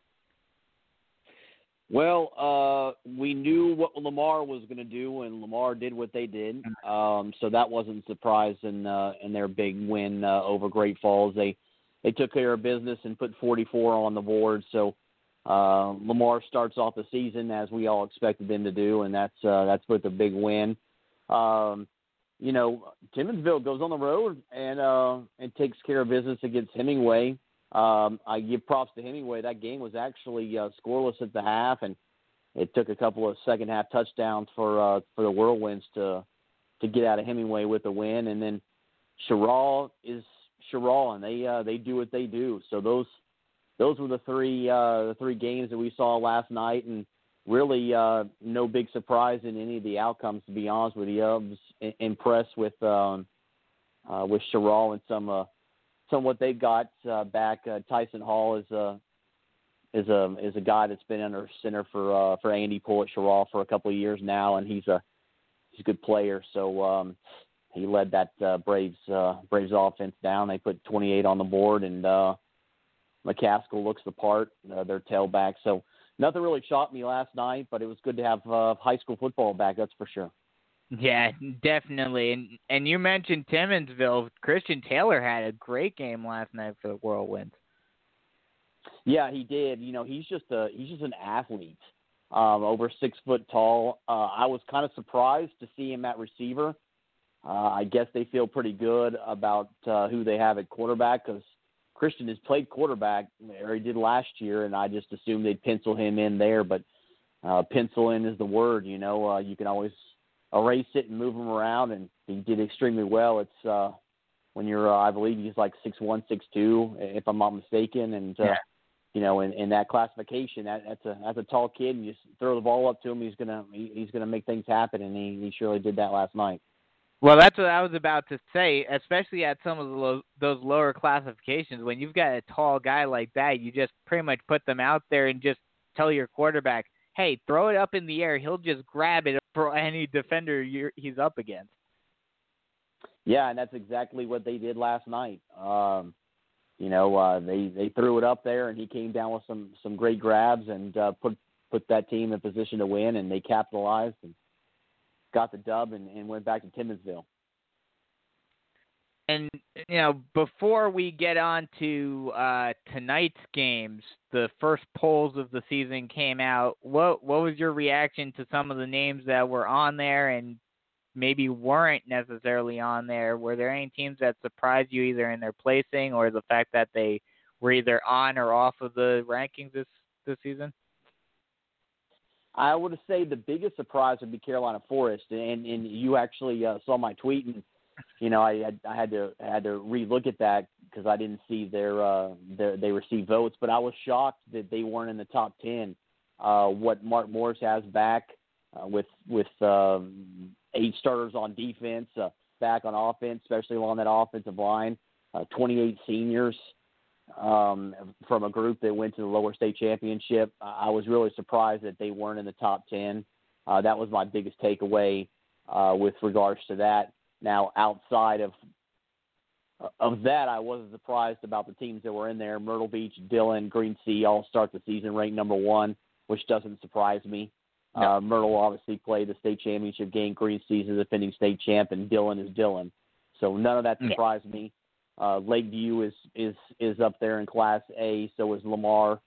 Uh, so yeah, when you looked at the when you looked at it, it it was it is what it's been uh, since I've been here. Um, there wasn't any real shockers outside of Carolina Forest not being ranked. I, I was kind of surprised about that. I think the reason for why Carolina Forest wasn't ranked, and yeah, they received some votes, probably from the uh, writers around here that have seen them play and know what they're all about. I think the reason why they didn't get into the, the rankings, at least to start off the season, is the fact that they lost so much on the offensive side that, I mean, when prior to seeing them scrimmage this season, I was a little worried about how that offense was going to play without Mason Garcia, David Leggett, you know, Garcia, um, or excuse me, um, uh, there Murphy. Um, you know, having so many pieces missing, uh, you know, it kind of made you question if they were really going to be as good as they they were last year. But I think they they certainly showed to me in the scrimmages that they have that ability to be up there this year again. Yeah, and the thing about Carolina Forest, and I think it gets uh, overlooked sometimes, um, especially in the high school ranks, is, is who you have up front. Mhm. And if you've got a solid offensive line, I mean that's where games are won. Coaches will tell you it's always won in the trenches on both sides of the ball. And when you got the the talent and the experience uh, that Mark Morris has, especially along that offensive line, and he even mentioned that to me when I went out there to practice a couple of weeks ago. He said, you know, our offensive lines are bread and butter. We can we can put a, a tailback back there, and as long if those guys open up a hole that a truck can drive through, anybody can run the football. So, um, and that's that's what they have. Uh, and and watching Kyle, he's just an athlete. Uh, Mhm. And watching him at practice and run that offense uh, in practice, uh, I was really impressed uh, by not just the fact that he understands what that offense is supposed to do, but also manages it quite well, considering stepping in that role. And he hadn't been in that role since middle school, but he seems to have a command of that offense, and uh, the guys uh, the guys respect him and understand that it's it's his offense, and he uh, I think he's going to do well. Now, you know, Mason obviously was six three, six four, and had a cannon. Well, you know, Kyle's not that. He's he's he's maybe five ten, maybe maybe. Uh, he's a little bit taller than I am, and I'm not that tall, but uh, his arm strength maybe is not as strong, but he can do things. He can still get you the ball, and he obviously can and run like uh, Yeah. like Mason can. So you know, I, I, I they'll be they'll be fine. That that's one thing that he really impressed me with. I mean, obviously he can't, he comes from being a wide receiver earlier on, so he's got that speed. But I think this offense is going to be much more. I mean, you saw it. He he did throw the ball a good bit, and he threw it very well. But I think this is going to be he's going to run a lot more options and scrambling uh, this season than maybe Mason did last season. Yeah, and and that's that's Kyle's uh, bread and butter. I mean, they're they're going to use his strength, um, and they're going to do uh, what they need to do to to win ball games and, and and change their offense around. But it's not going to be changed very much. They're they're a run oriented football team. They they have been um, since since Mark Morris uh, took over. Um, you know, his whole thing first was supplanting himself as a as a defense, getting a, getting his defense right first, and and making sure that you know they're winning on that side of the ball, and then and then running the rock. And they've had really good running backs uh, over the over the course of the last six years with Diverse Simmons, and then of course David. So uh, we'll see what happens. I, I think Mo can handle the job, and of course Adam seems to uh, seems to to fit in there nicely as well when they bring him in. Yeah, I mean the one thing, and you and I know it as well as anyone, I'm sure, but the the one thing, unfortunately, especially when it comes to polls and stuff, is and and some e- even even some sports writers are uh, are guilty of this. You know, we talk about it, defense and the line work wins championships. We were talking about it last week, but a lot of times it kind of gets overlooked, and you know, it it you don't get as many uh, accolades for being a good offensive line as you do for having those flashy plays. Oh yeah, well you know it's been like that since I you know oh, forever. I mean you, you you can you can look at it and and see that those guys up front, you know they they don't get as much love as they probably should, um, because everybody likes the flash and the and the guys that run the rock and the ones that catch it and the quarterbacks and you know we're we're all guilty of of that because they're the ones that you know put the put the put the uh, the ball in the end zone. But if it's if you don't have an offensive line to open up those holes You're not or pass protect, you're not you're not you're not doing much. Yeah, definitely. Um, looking forward to tonight, a bunch of good matchups tonight. Is there one in particular? Obviously, the the Green Sea Floyds Lakeview matchup is probably the biggest uh, in terms of uh, placement and in terms of standings this season. But any matchup outside of that, uh, you're really looking forward to tonight? Wilson and West Florence. Um, I think that's going to be a heck of a ball game. You talk about athletes, you're going to have them all over the field on on both sides of the ball. Um, Wilson is stacked. West is is stacked as well. Uh, you know that's a that's a Florence City rivalry game. And it's only fitting that that's the first game uh, of the season up there that you're going to have those two teams uh, battling it out, and it's got a little bit more uh, importance this year for the simple fact that West is is now in that region, and Yeah. uh, so it's a obviously it's a region game, but uh, that's going to be a fun game to watch. Uh, I, would, I definitely uh, would pay attention to that one. The other one would be uh, North Myrtle Beach and Hartsville. Um, I think that's going to be uh, that's going to be a heck of a ball game. Uh, I'll be curious to see, um, uh, you know, Hartsville. We kind of know what they're going to bring because they're a run-oriented team. Uh, they do throw the ball every every once in a while, but they're going to run it down your throat because that's what they do. But uh, you know, Jeff Calabrese uh, really wasn't all that happy when I talked to him a couple of weeks ago for the simple fact that he just hadn't had time to be with his team very much uh, to get ready for the season. So uh, we shall see. Uh, I, I would say uh, those are the those are the two big ones that, that stand out to me. Yeah, we we talked about it last week, and then you just mentioned it there with uh, with Calvary. Um, do you have coaches been kind of? I mean, obviously they couldn't do it, much about it, but have you heard a lot of coaches saying, "I'm not sure if my team's where they need to be as a result of not getting much practice"? All of them. Uh, Yeah. Every single one I've talked to said uh, they're they don't they're not where they need to be. Um, that they're they're way behind.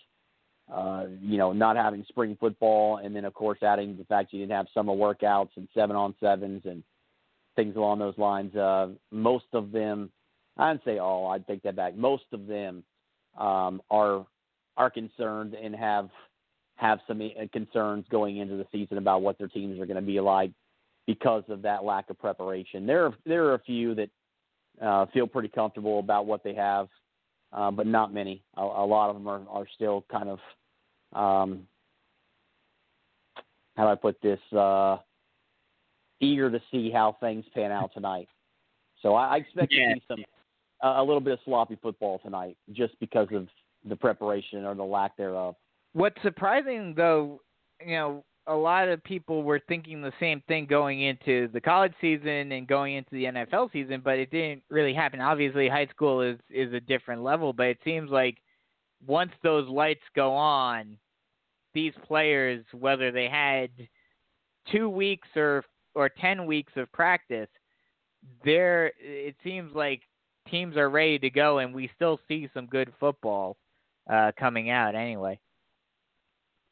Yeah, we do, uh, but you have to also remember that college and pros. I mean, those guys eat, sleep, everything. Yeah. I mean, it's football for them.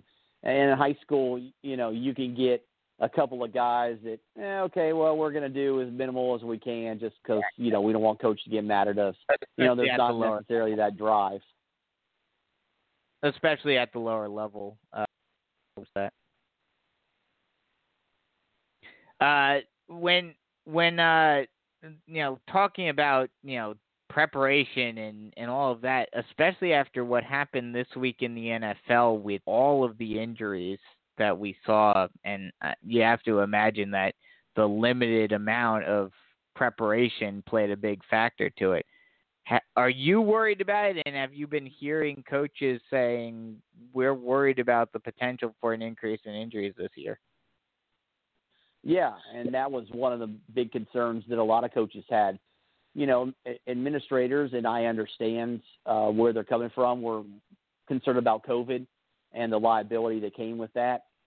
But in the coach's mind, their concerns were injuries and having put the, having to put their players in positions to not be prepared and not be ready, and throw them out there and expect them to uh, to play a football game without really any uh, preparations to play a football game. Uh, so there was a lot of concern from from several coaches I talked to about uh, player safety and um, not quite sure how how some of the their younger players were going to adapt to making the move from JV to varsity and having to play at that varsity level with without having to scrimmage or things along those lines and just kind of throw them in the mix. So yeah, there there were concerns about injuries. Um, so we'll kind of see have to keep an eye on that and, and see how uh, see how it plays out. Con- considering that, what you mentioned right there, uh, you mentioned you know a lot of players jumping from JV to varsity. Are we gonna, you know, every now and again, obviously you get a player that's just too good to not put on the field. But do you think we're gonna see fewer underclassmen playing this season than we have in years past? I don't think so. Uh, I think coaches are going to play who they they need to play to to win football games. And, you know, these underclassmen still have to get that varsity experience because you know the we're, we're still going to go into uh, into next season and in the following year, and a lot of these coaches are going to rely on those players to to play, and they're they're going to have to go in there and and get that experience this year. So I, I don't I don't think that would be the case now. With uh, with the season about to come, obviously we still have a few months before this. But has there been any sort of rumors or speculation or or thoughts thrown around as to I know they haven't officially announced anything of where the championship is going to play the, be played this year? No, I haven't heard anything. Um, I think they're still trying to figure that out. Uh, you know, with the South Carolina High School League, you never know. You never know Mhm. what you're going to get. So, uh, but no, I haven't heard anything uh, about that. I would assume that it would be in Columbia. Now, um, but you know, you know I always say about assumptions. So, who knows? Uh, I guess we'll we'll all find out at the same time. yeah, more than likely. That seems how it seems to be how it always goes when it comes to the high school league. Um, I I'm sure you saw it on on Twitter, and you know we talked about it with coaches and everything. I'm sure you saw Ian Guerin post on Twitter his thoughts on everything, and with postponements and all of that. What are your thoughts overall on on this season? Do you think we're gonna get through it? Um, with you know how many games is each team to play? Where just do you think that this is obviously it's not to be a regular season by any stretch of the imagination, but do you think we're to be able to get through it? I think we will. Um, now, will there be um, hiccups along the way? Absolutely. Will some teams have to, um, you know, bail out of a game uh, and, and try to add a game later? Uh, I think that's going to be uh, be how it plays out. Now, if a team can't play a region game, you know, I guess they're going to have to figure that out as as uh, the season goes on and, and when we get closer. But with only two teams making the playoffs this year, it kind of makes things a little bit easier uh, in terms of trying to figure out the postseason instead of trying to figure out who that third, fourth, maybe fifth team is in some of these regions. Um, but yeah, I see the season playing out, and the reason I think that is because SCISA has been able to accomplish it, uh, and they're going into week five. Um, there has been a couple of games that have been canceled due to COVID issues or health concerns, but for the most part, um, most of these teams have, have played every game um, or, uh, or are pretty darn close to every game. So I don't see why the high school league can't can't do it if the if the SCISA schools are are been able to accomplish it. So yeah, I, I see them playing out the full season. Yeah, I, I I definitely have to agree with you. It seems like everyone's uh trying to move forward as best as they can. Uh where are you going to be anywhere in particular tonight? Yeah, our uh, our game of the week, our Friday Night Rivals game of the week that Oh, you right. can see uh, on Oh, C, yeah you can see on CW is Darlington and Myrtle Beach at uh, at the Shaw. So I'll be there at uh, five and six uh, doing live shots uh, over on ABC 15 to gear you up for that that matchup. Then I'm going to leave there and uh, go over to Socastee and see Binghamton and see what the Braves are all about against Sumter. That'd be a big test for them. Obviously, Sumter is one of the favorites outside of uh, Carolina Forest to win that region. And then I'm going over to CF. So uh, I'll uh, end the night over at Ca- uh, Carolina Forest and and uh, South Florence. I'm interested to see how Drew Marlowe's team looks. Um, I, I kind of know what to expect from Carolina Forest, but I want to see South Florence and, and what he throws out there. And uh, they should be a pretty good matchup.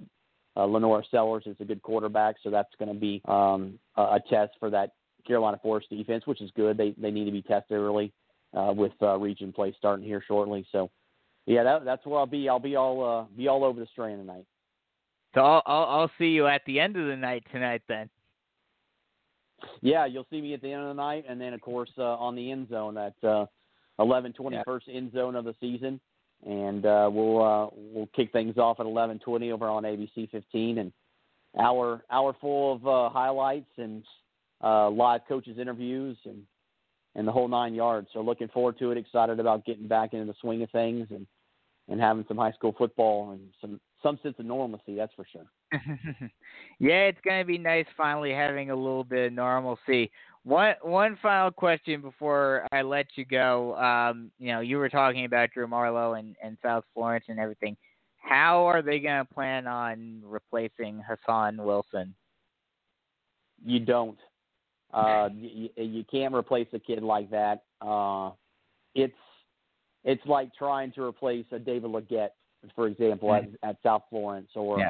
uh, I mean at Carolina Forest or uh, you know it's he's that he was that special to that football team. Uh, not just from a standpoint of athleticism, but the heart and soul, uh, leadership role, um, and and things along those lines. That's a big, big um, uh, setback for Drew, uh, not having that young man in there. Uh, so we're going to see, but uh, that that was a big blow for them. Yeah, that's definitely a big blow for them. That's in a team that's already in a rebuilding kind of process, obviously with the new coach and everything.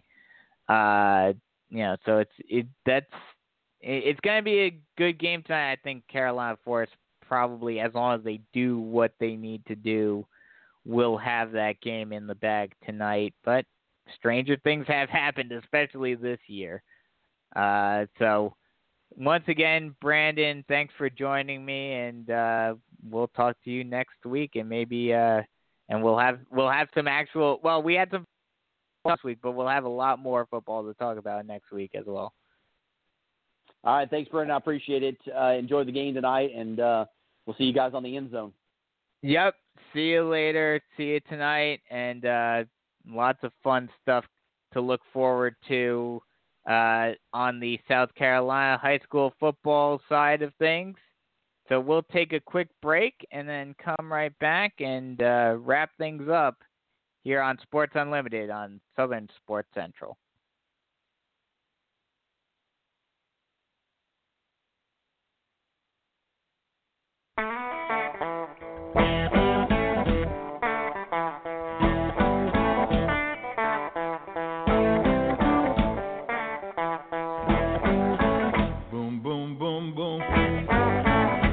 You right down at all your feet. Take you home with me. Put you in my house. Boom, boom, boom, boom. Mm-hmm. Mm-hmm. I love to see you walk up and down the floor talking to me that baby talk. I like it like that. When you talk like that, you knock me dead. That on my feet. How, how, how, how.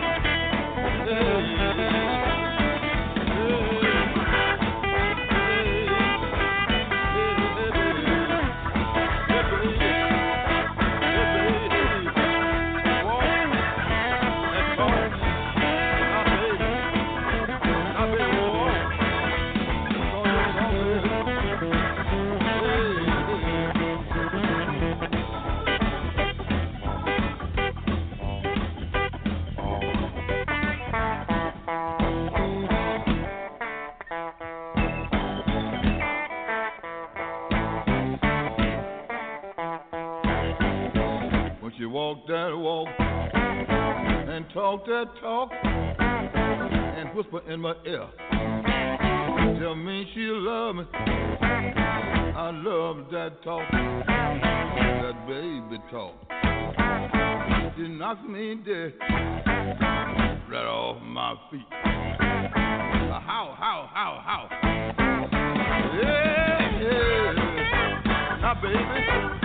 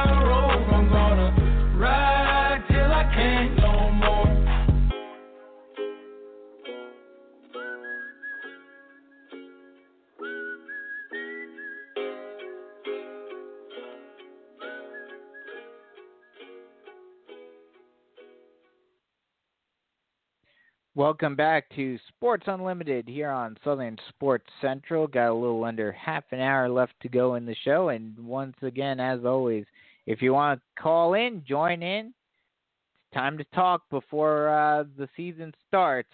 323 784 Number again, 323 784 9681. Whether you're a fan, a player, coach, whoever, if you want to come on board, talk about what what you think your team's gonna do this this weekend or tonight rather. Uh, talk about. I mean, if you want to talk about what you think your team's gonna do this weekend for college or pro football, whatever you want to talk about, I'm here. So, lots of fun stuff coming up. Uh, you know, once again, tonight is the night. Tonight is opening night for high school football here in South Carolina. I'll be calling Carolina Forest versus South Florence. That should be a fun one, like Brandon and I were talking about. Carolina Forest has that one in the bag, but, you know, you never know, especially stranger things have happened this year with COVID. So, you know, upsets are expected this year, I would have to say. So it's gonna it's gonna be a lot of fun. Uh, like we were talking about, I think Carolina Forest certainly should be ranked. They will be ranked at some point, uh, but you know, it's just a matter of them basically essentially proving themselves and showing everyone that hey, we still have the pieces here to be a contender, even without the likes of uh, Mason Garcia and David Leggett and Josh Murphy, even with them all going back, you know, going out playing Division One football now, we're still a powerhouse here on the Grand Strand, and and we're here to take names. They certainly showed it during the scrimmages, certainly showed it during the preseason that you know they're a force to be reckoned with. And now it's time to really prove themselves going into the regular season. Quick rundown of uh, all the things we talked about if you uh, missed any part of the show. We talked some MLB, talked about the playoffs, talked about you know who I thought were going to be uh, the final teams to make it. Obviously, in the AL, you have the entirety of the playoffs uh, finished up. The Rays clinched the East. Yankees and Blue Jays uh, made in the wild card. Twins, White Sox, and Indians all made are, are all in the playoffs. Just determining who will be the uh, division winner, which I'm thinking White Sox more than likely will. Uh, Oakland clinched the West. So the AL is all squared up, but on the NL side, there's still a few spots. The Dodgers clinched the West. Cubs and Padres each clinched playoff berths, but the last three spots are still up for grabs. And I think the Phillies, Cards, and Giants will be those last three teams in that will make it. Moving on, uh, we talked some NBA. Both LA and Miami up 3 1. Looks like that's going to be the series for the finals, and it's going to be an interesting matchup considering LeBron's history with Miami. So that should be a good one. We'll definitely have stuff to talk about with that next week. Uh, going on, moving on to NHL. Lightning is leading Dallas 2 1 in the Stanley Cup Finals. I still think the Stars have a chance of coming back, but, you know, whether whether or not they do is the big question. Over on the NFL side, the big storyline this weekend was injuries. Injuries, injuries, injuries. Christian McCaffrey out a couple of weeks with a high ankle sprain. Saquon Barkley torn ACL out for the remainder of the season. Uh, the Giants did sign Devonta Freeman to kind of fill the gap for now. Uh, Nick Bosa out with the torn ACL. Jimmy Garoppolo, high ankle sprain. Not a good week for the San Francisco 49ers. They're still, they were trying to have this year be their revenge tour to get back to the Super Bowl and win it this time. That, that looks like it's more than likely not going to happen. Drew Lock sprained AC joint. Courtland Sutton torn ACL two huge Broncos injuries. They probably weren't going to do much of anything this year anyway, but still big blows to them. Davante Adams hamstring injury, Tavon injury, Malik Hooker Achilles injury. Not really all that surprising considering no real preseason. And like I talked about Brandon Dunn just a little while ago, makes me worried about the injury proneness uh, of the remain of this season when it comes to the high school kids because like Brandon said they these kids don't necessarily eat sleep breathe football. They have other things they like to do. They have social lives et cetera et cetera. Not to mention they don't have the same sort of training regimens as the college and pro players do.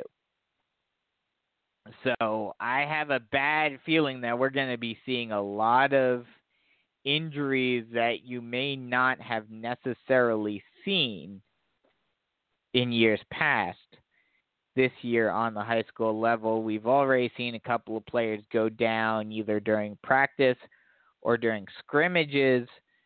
So, yeah, this is going to be an interesting season. I I do agree with Brandon though that I think like I mentioned earlier when I was talking about it, teams in these districts and the and, and the SCHSL are going to try to get the season in as much as they can. It will take something catastrophic where the majority of the teams in the state aren't playing in a given week. I think that would make it even potentially shut down. And even then, I'm sure there will be question marks. So we'll we'll see what happens with that. Uh, NFL issued some fines on Vic Fangio, Pete Carroll, and Kyle Shanahan for now wearing masks on the sideline. Got to get it together. Uh, you know, whether it's coaches, players, fans, refs, whoever, care what you think about it. I don't care what your political stance is. Just for the sake of football, just wear the damn thing. That's all I gotta say to that. Just wear it. It it's an inconvenience for however long you're at the the stadium. And then, you know, once you're home, once you're in the comfort of your home, you you can do, you know, whatever whatever you want to do. You can get whatever you want to get done done, and you can act as you can act in whatever way you want. So that's just that that's my PSA for the night or for the morning rather. Uh, you know, college. Speaking of you know COVID and those issues, Wake Forest Notre Dame was canceled this week. Arkansas State lost another game, postponing their game against Tulsa. They're supposed to be coming here uh, next week to play Coastal. We'll see if that happens. No idea at this point. North Texas Houston is canceled as well. But on the flip side, the Pac 12 decided to come back and play in November. So it's the this whole give me this whole week this whole season and this whole year has just been such a crazy roller coaster ride. Um that it, it's just it's nuts. It's nuts. One thing i don't think i remember i don't think i mentioned earlier is that there's a name and image and likeness bill uh that was introduced to congress i think yesterday. So that's some good news on the uh, college front. How with with how you know people have been calling it for a long time, and there is still a little bit of a debate on this. Some college football purists still think that it's going to have a detriment to the game and say, oh, it takes away from amateurism and, and all of that, which I, I can understand to an extent. But at this point, I think it's beyond time that you know you you can't have it both ways. Either it's purely amateur, but then you know the school shouldn't be making a ton of money, the coaches shouldn't be making a ton of money, um, and you know it should be essentially like a nonprofit, essentially, or you pay the players there you know there's no real middle ground. And you know people say oh they get scholarships and all that and i agree with that to an extent i agree that you know those scholarships are hard to come by and that you know regular ordinary students would die to have a full ride but unfortunately a lot of those players aren't necessarily going there for the education.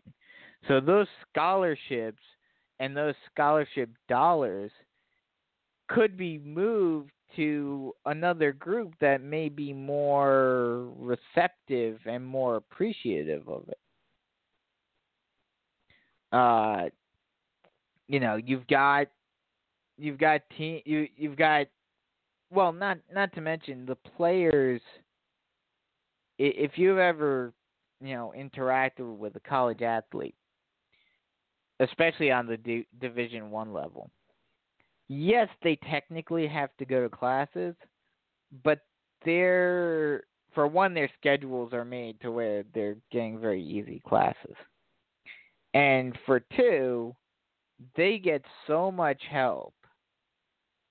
Be and and their time is mo- primarily consumed with whether it's football or basketball with the sport that they're playing that you know it's not really they're not really going there primarily for school. It's pretty much they're primarily there for basketball or football or what have you but the academic is kind of an added bonus essentially at least to them or at least in the eyes of the university. You know they're primarily brought on because of their football or basketball ability and they're allowed to also get an education essentially. And that may sound kind of harsh and kind of messed up, but that seems like how it is. That seems like how it is where it, because a lot of times the academics and and schools even get caught on this where the academic standards for some players uh, are kind of you know pushed aside as a way of getting those players onto campus. So, uh, but you know, I I think they probably should get paid. Um, the one other issue that people bring up is the fact that it's going to hurt the non-cash crop sports, which I agree with.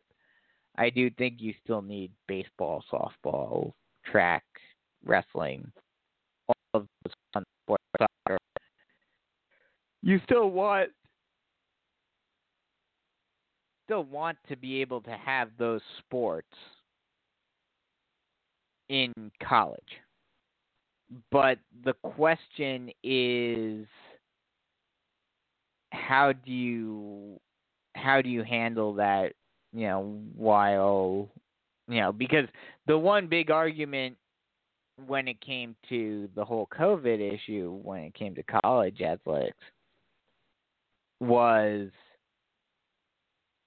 the the big the big argument for why college football needed to be played was, oh, college football funds all the other sports, funds all the non-revenue sports, which is kind of true. Which is true for the most part in in most uh, on most colleges for most colleges, because you know even even if they get some fans to go to and, and this is just on my personal experience there may be some schools that do it differently but most uh and and I think maybe for non-students they they had to pay. I I could be wrong. I I never went as a non-student, but I know when I was at Seton Hall for soccer games and volleyball games for the non-revenue sports uh and and for the uh for for soccer games, volleyball games, and baseball games, you didn't have to pay at all to go to those games. You just walked in and, and went in. Uh, I think for volleyball, at least, I did need to technically get a ticket, but I just showed my ID and got a ticket that way. So it might volleyball, you might have had to pay to get in if you weren't. But for soccer and baseball, you could just walk up and watch the game. So that's, you know, that's something that, you know, a lot of people have to take into consideration when it comes to, you know, the the non-revenue revenue sports is they're not really getting much of anything because they're not even charging for people to watch the games and especially I would think it would be even bigger on a campus with a football team because you know in the in the fall you know volleyball and soccer happen in the fall. Those those sports are going to have to compete with football even more so than the non-football schools would uh, in order to get fans to come to the games and so that makes their lives even trickier. Uh, so you know, I understand the the concept. I understand the reasoning behind why you know schools are are worried about it, and and that's why everyone.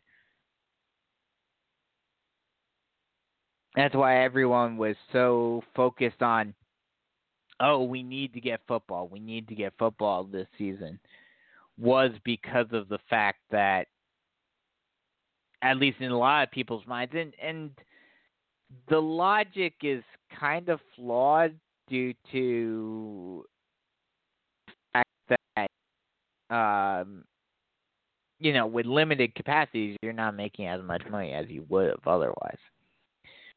But some money is better than no money uh, to help out these universities. And unfortunately, as a result of all of this, we've been seeing some cuts on athletic programs, seeing some some sports get cut as a result of this. So it's unfortunate, uh, but I think we'll rebound, and uh, and I think uh, sports will be back stronger than ever uh, sooner rather than later. It look, you know, we're headed in the right direction, barring something crazy happening, which is still 2020. We still have a few months left, so who knows what's going to happen over the next couple of months.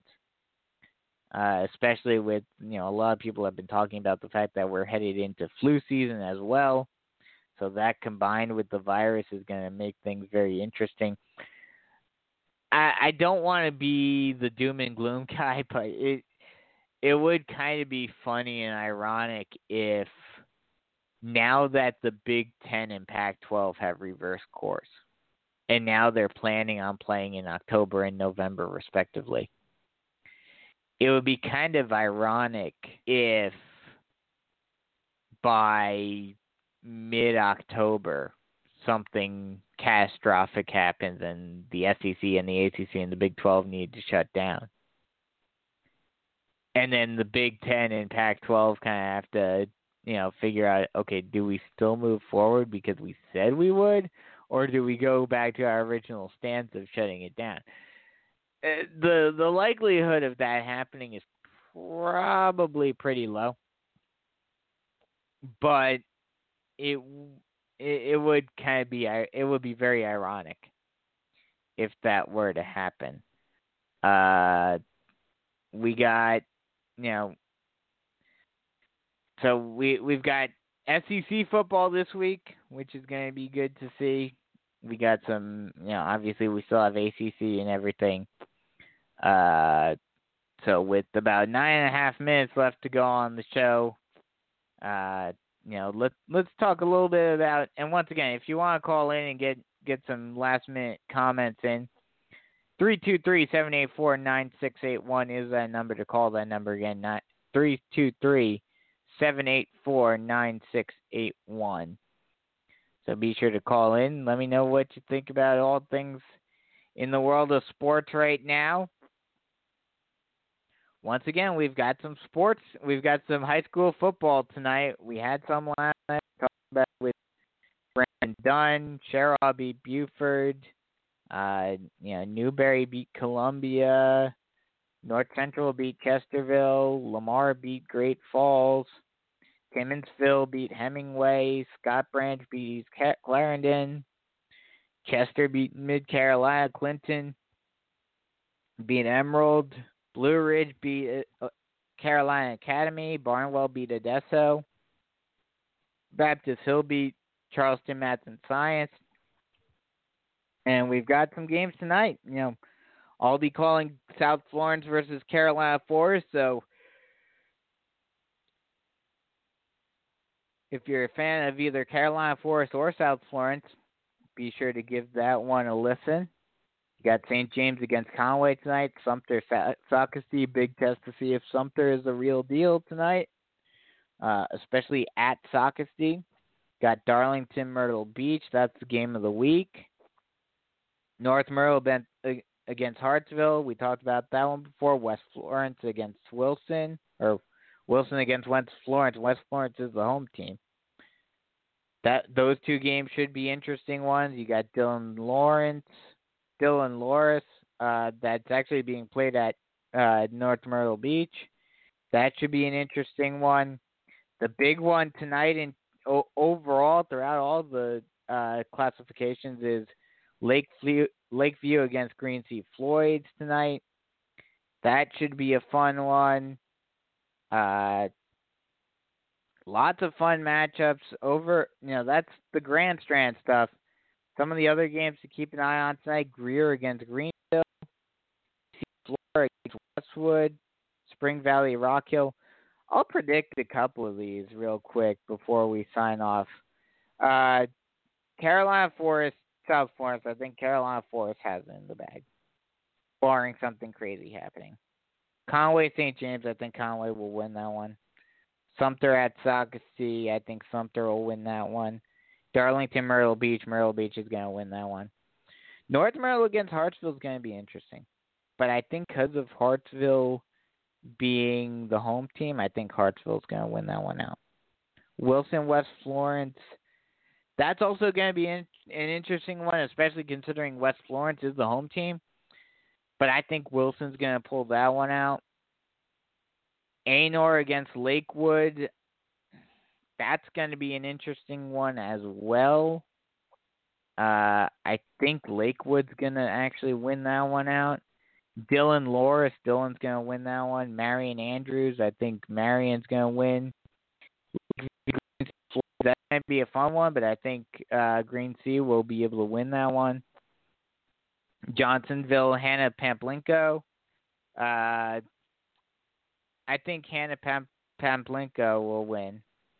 Uh, Greer Greenville, I think Greenville's going to win that one. AC Flora against Westwood, I think Westwood will win that one. And then Spring Valley Rock Hill, I think. Hmm, that one's a tricky one. That one's one of the closer ones uh, that's kind of hard to predict. Uh, but I think uh, I I think uh, I think Spring Valley will probably win that one, but Rock Hill's going to be a tough out. That's that's for sure. Uh, as we get close to the final four minutes of the show, hope you guys enjoyed it, and hope you guys uh, stay safe out there. Everyone, just just do your part. Do what needs to be done to make sure you stay safe. Everyone in your family stays safe. Uh, and more, and I don't know, whatever, like I said, whatever is most important to you, focus on that as the reasoning for why you're wearing the mask. Whether it's a, your own personal safety, whether it's safety of your family, or just the fact that you want to see football. There are a thousand reasons to do the right thing and take the precautions, and not really any reasons not to. What do you have to lose? Oh, your freedom? No, no, no. Uh, this has been a fun one. This has been a very fun show. Uh, it's been a kind of interesting one without many guests. Brandon Dunn helped me out a bit earlier. Uh, but, you know, hey, football is back. Say it again with me, people. Football is back. We've got some high school football tonight. It's going to be a lot of fun. Carolina Forest versus South Florence tonight. That's going to be a very fun one. I'm in I'm excited. I'm excited to call that one. Lots of fun games around the area, around the state. Uh, so, you know, hey. That's what we, that's what we get here on Sports Unlimited and the and Southern Sports Central. We talk some sports. We get you ready for the week at hand. We get ready get you ready for Friday Night Lights. And that's what we'll be doing here for the next couple of months here on Southern Sports Central, getting you ready for kickoff later on tonight on for South Carolina high school football. This this is going to be a crazy season. It's been a crazy year already. Going to be a fun one, and I'm certainly looking forward to it. So that'll just about wrap it up for me.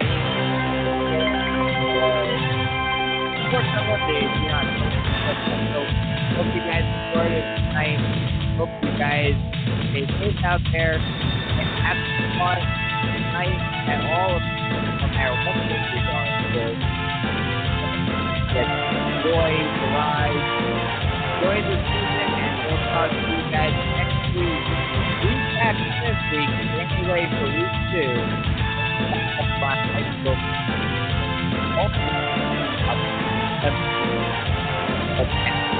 I've been so long, but you guys.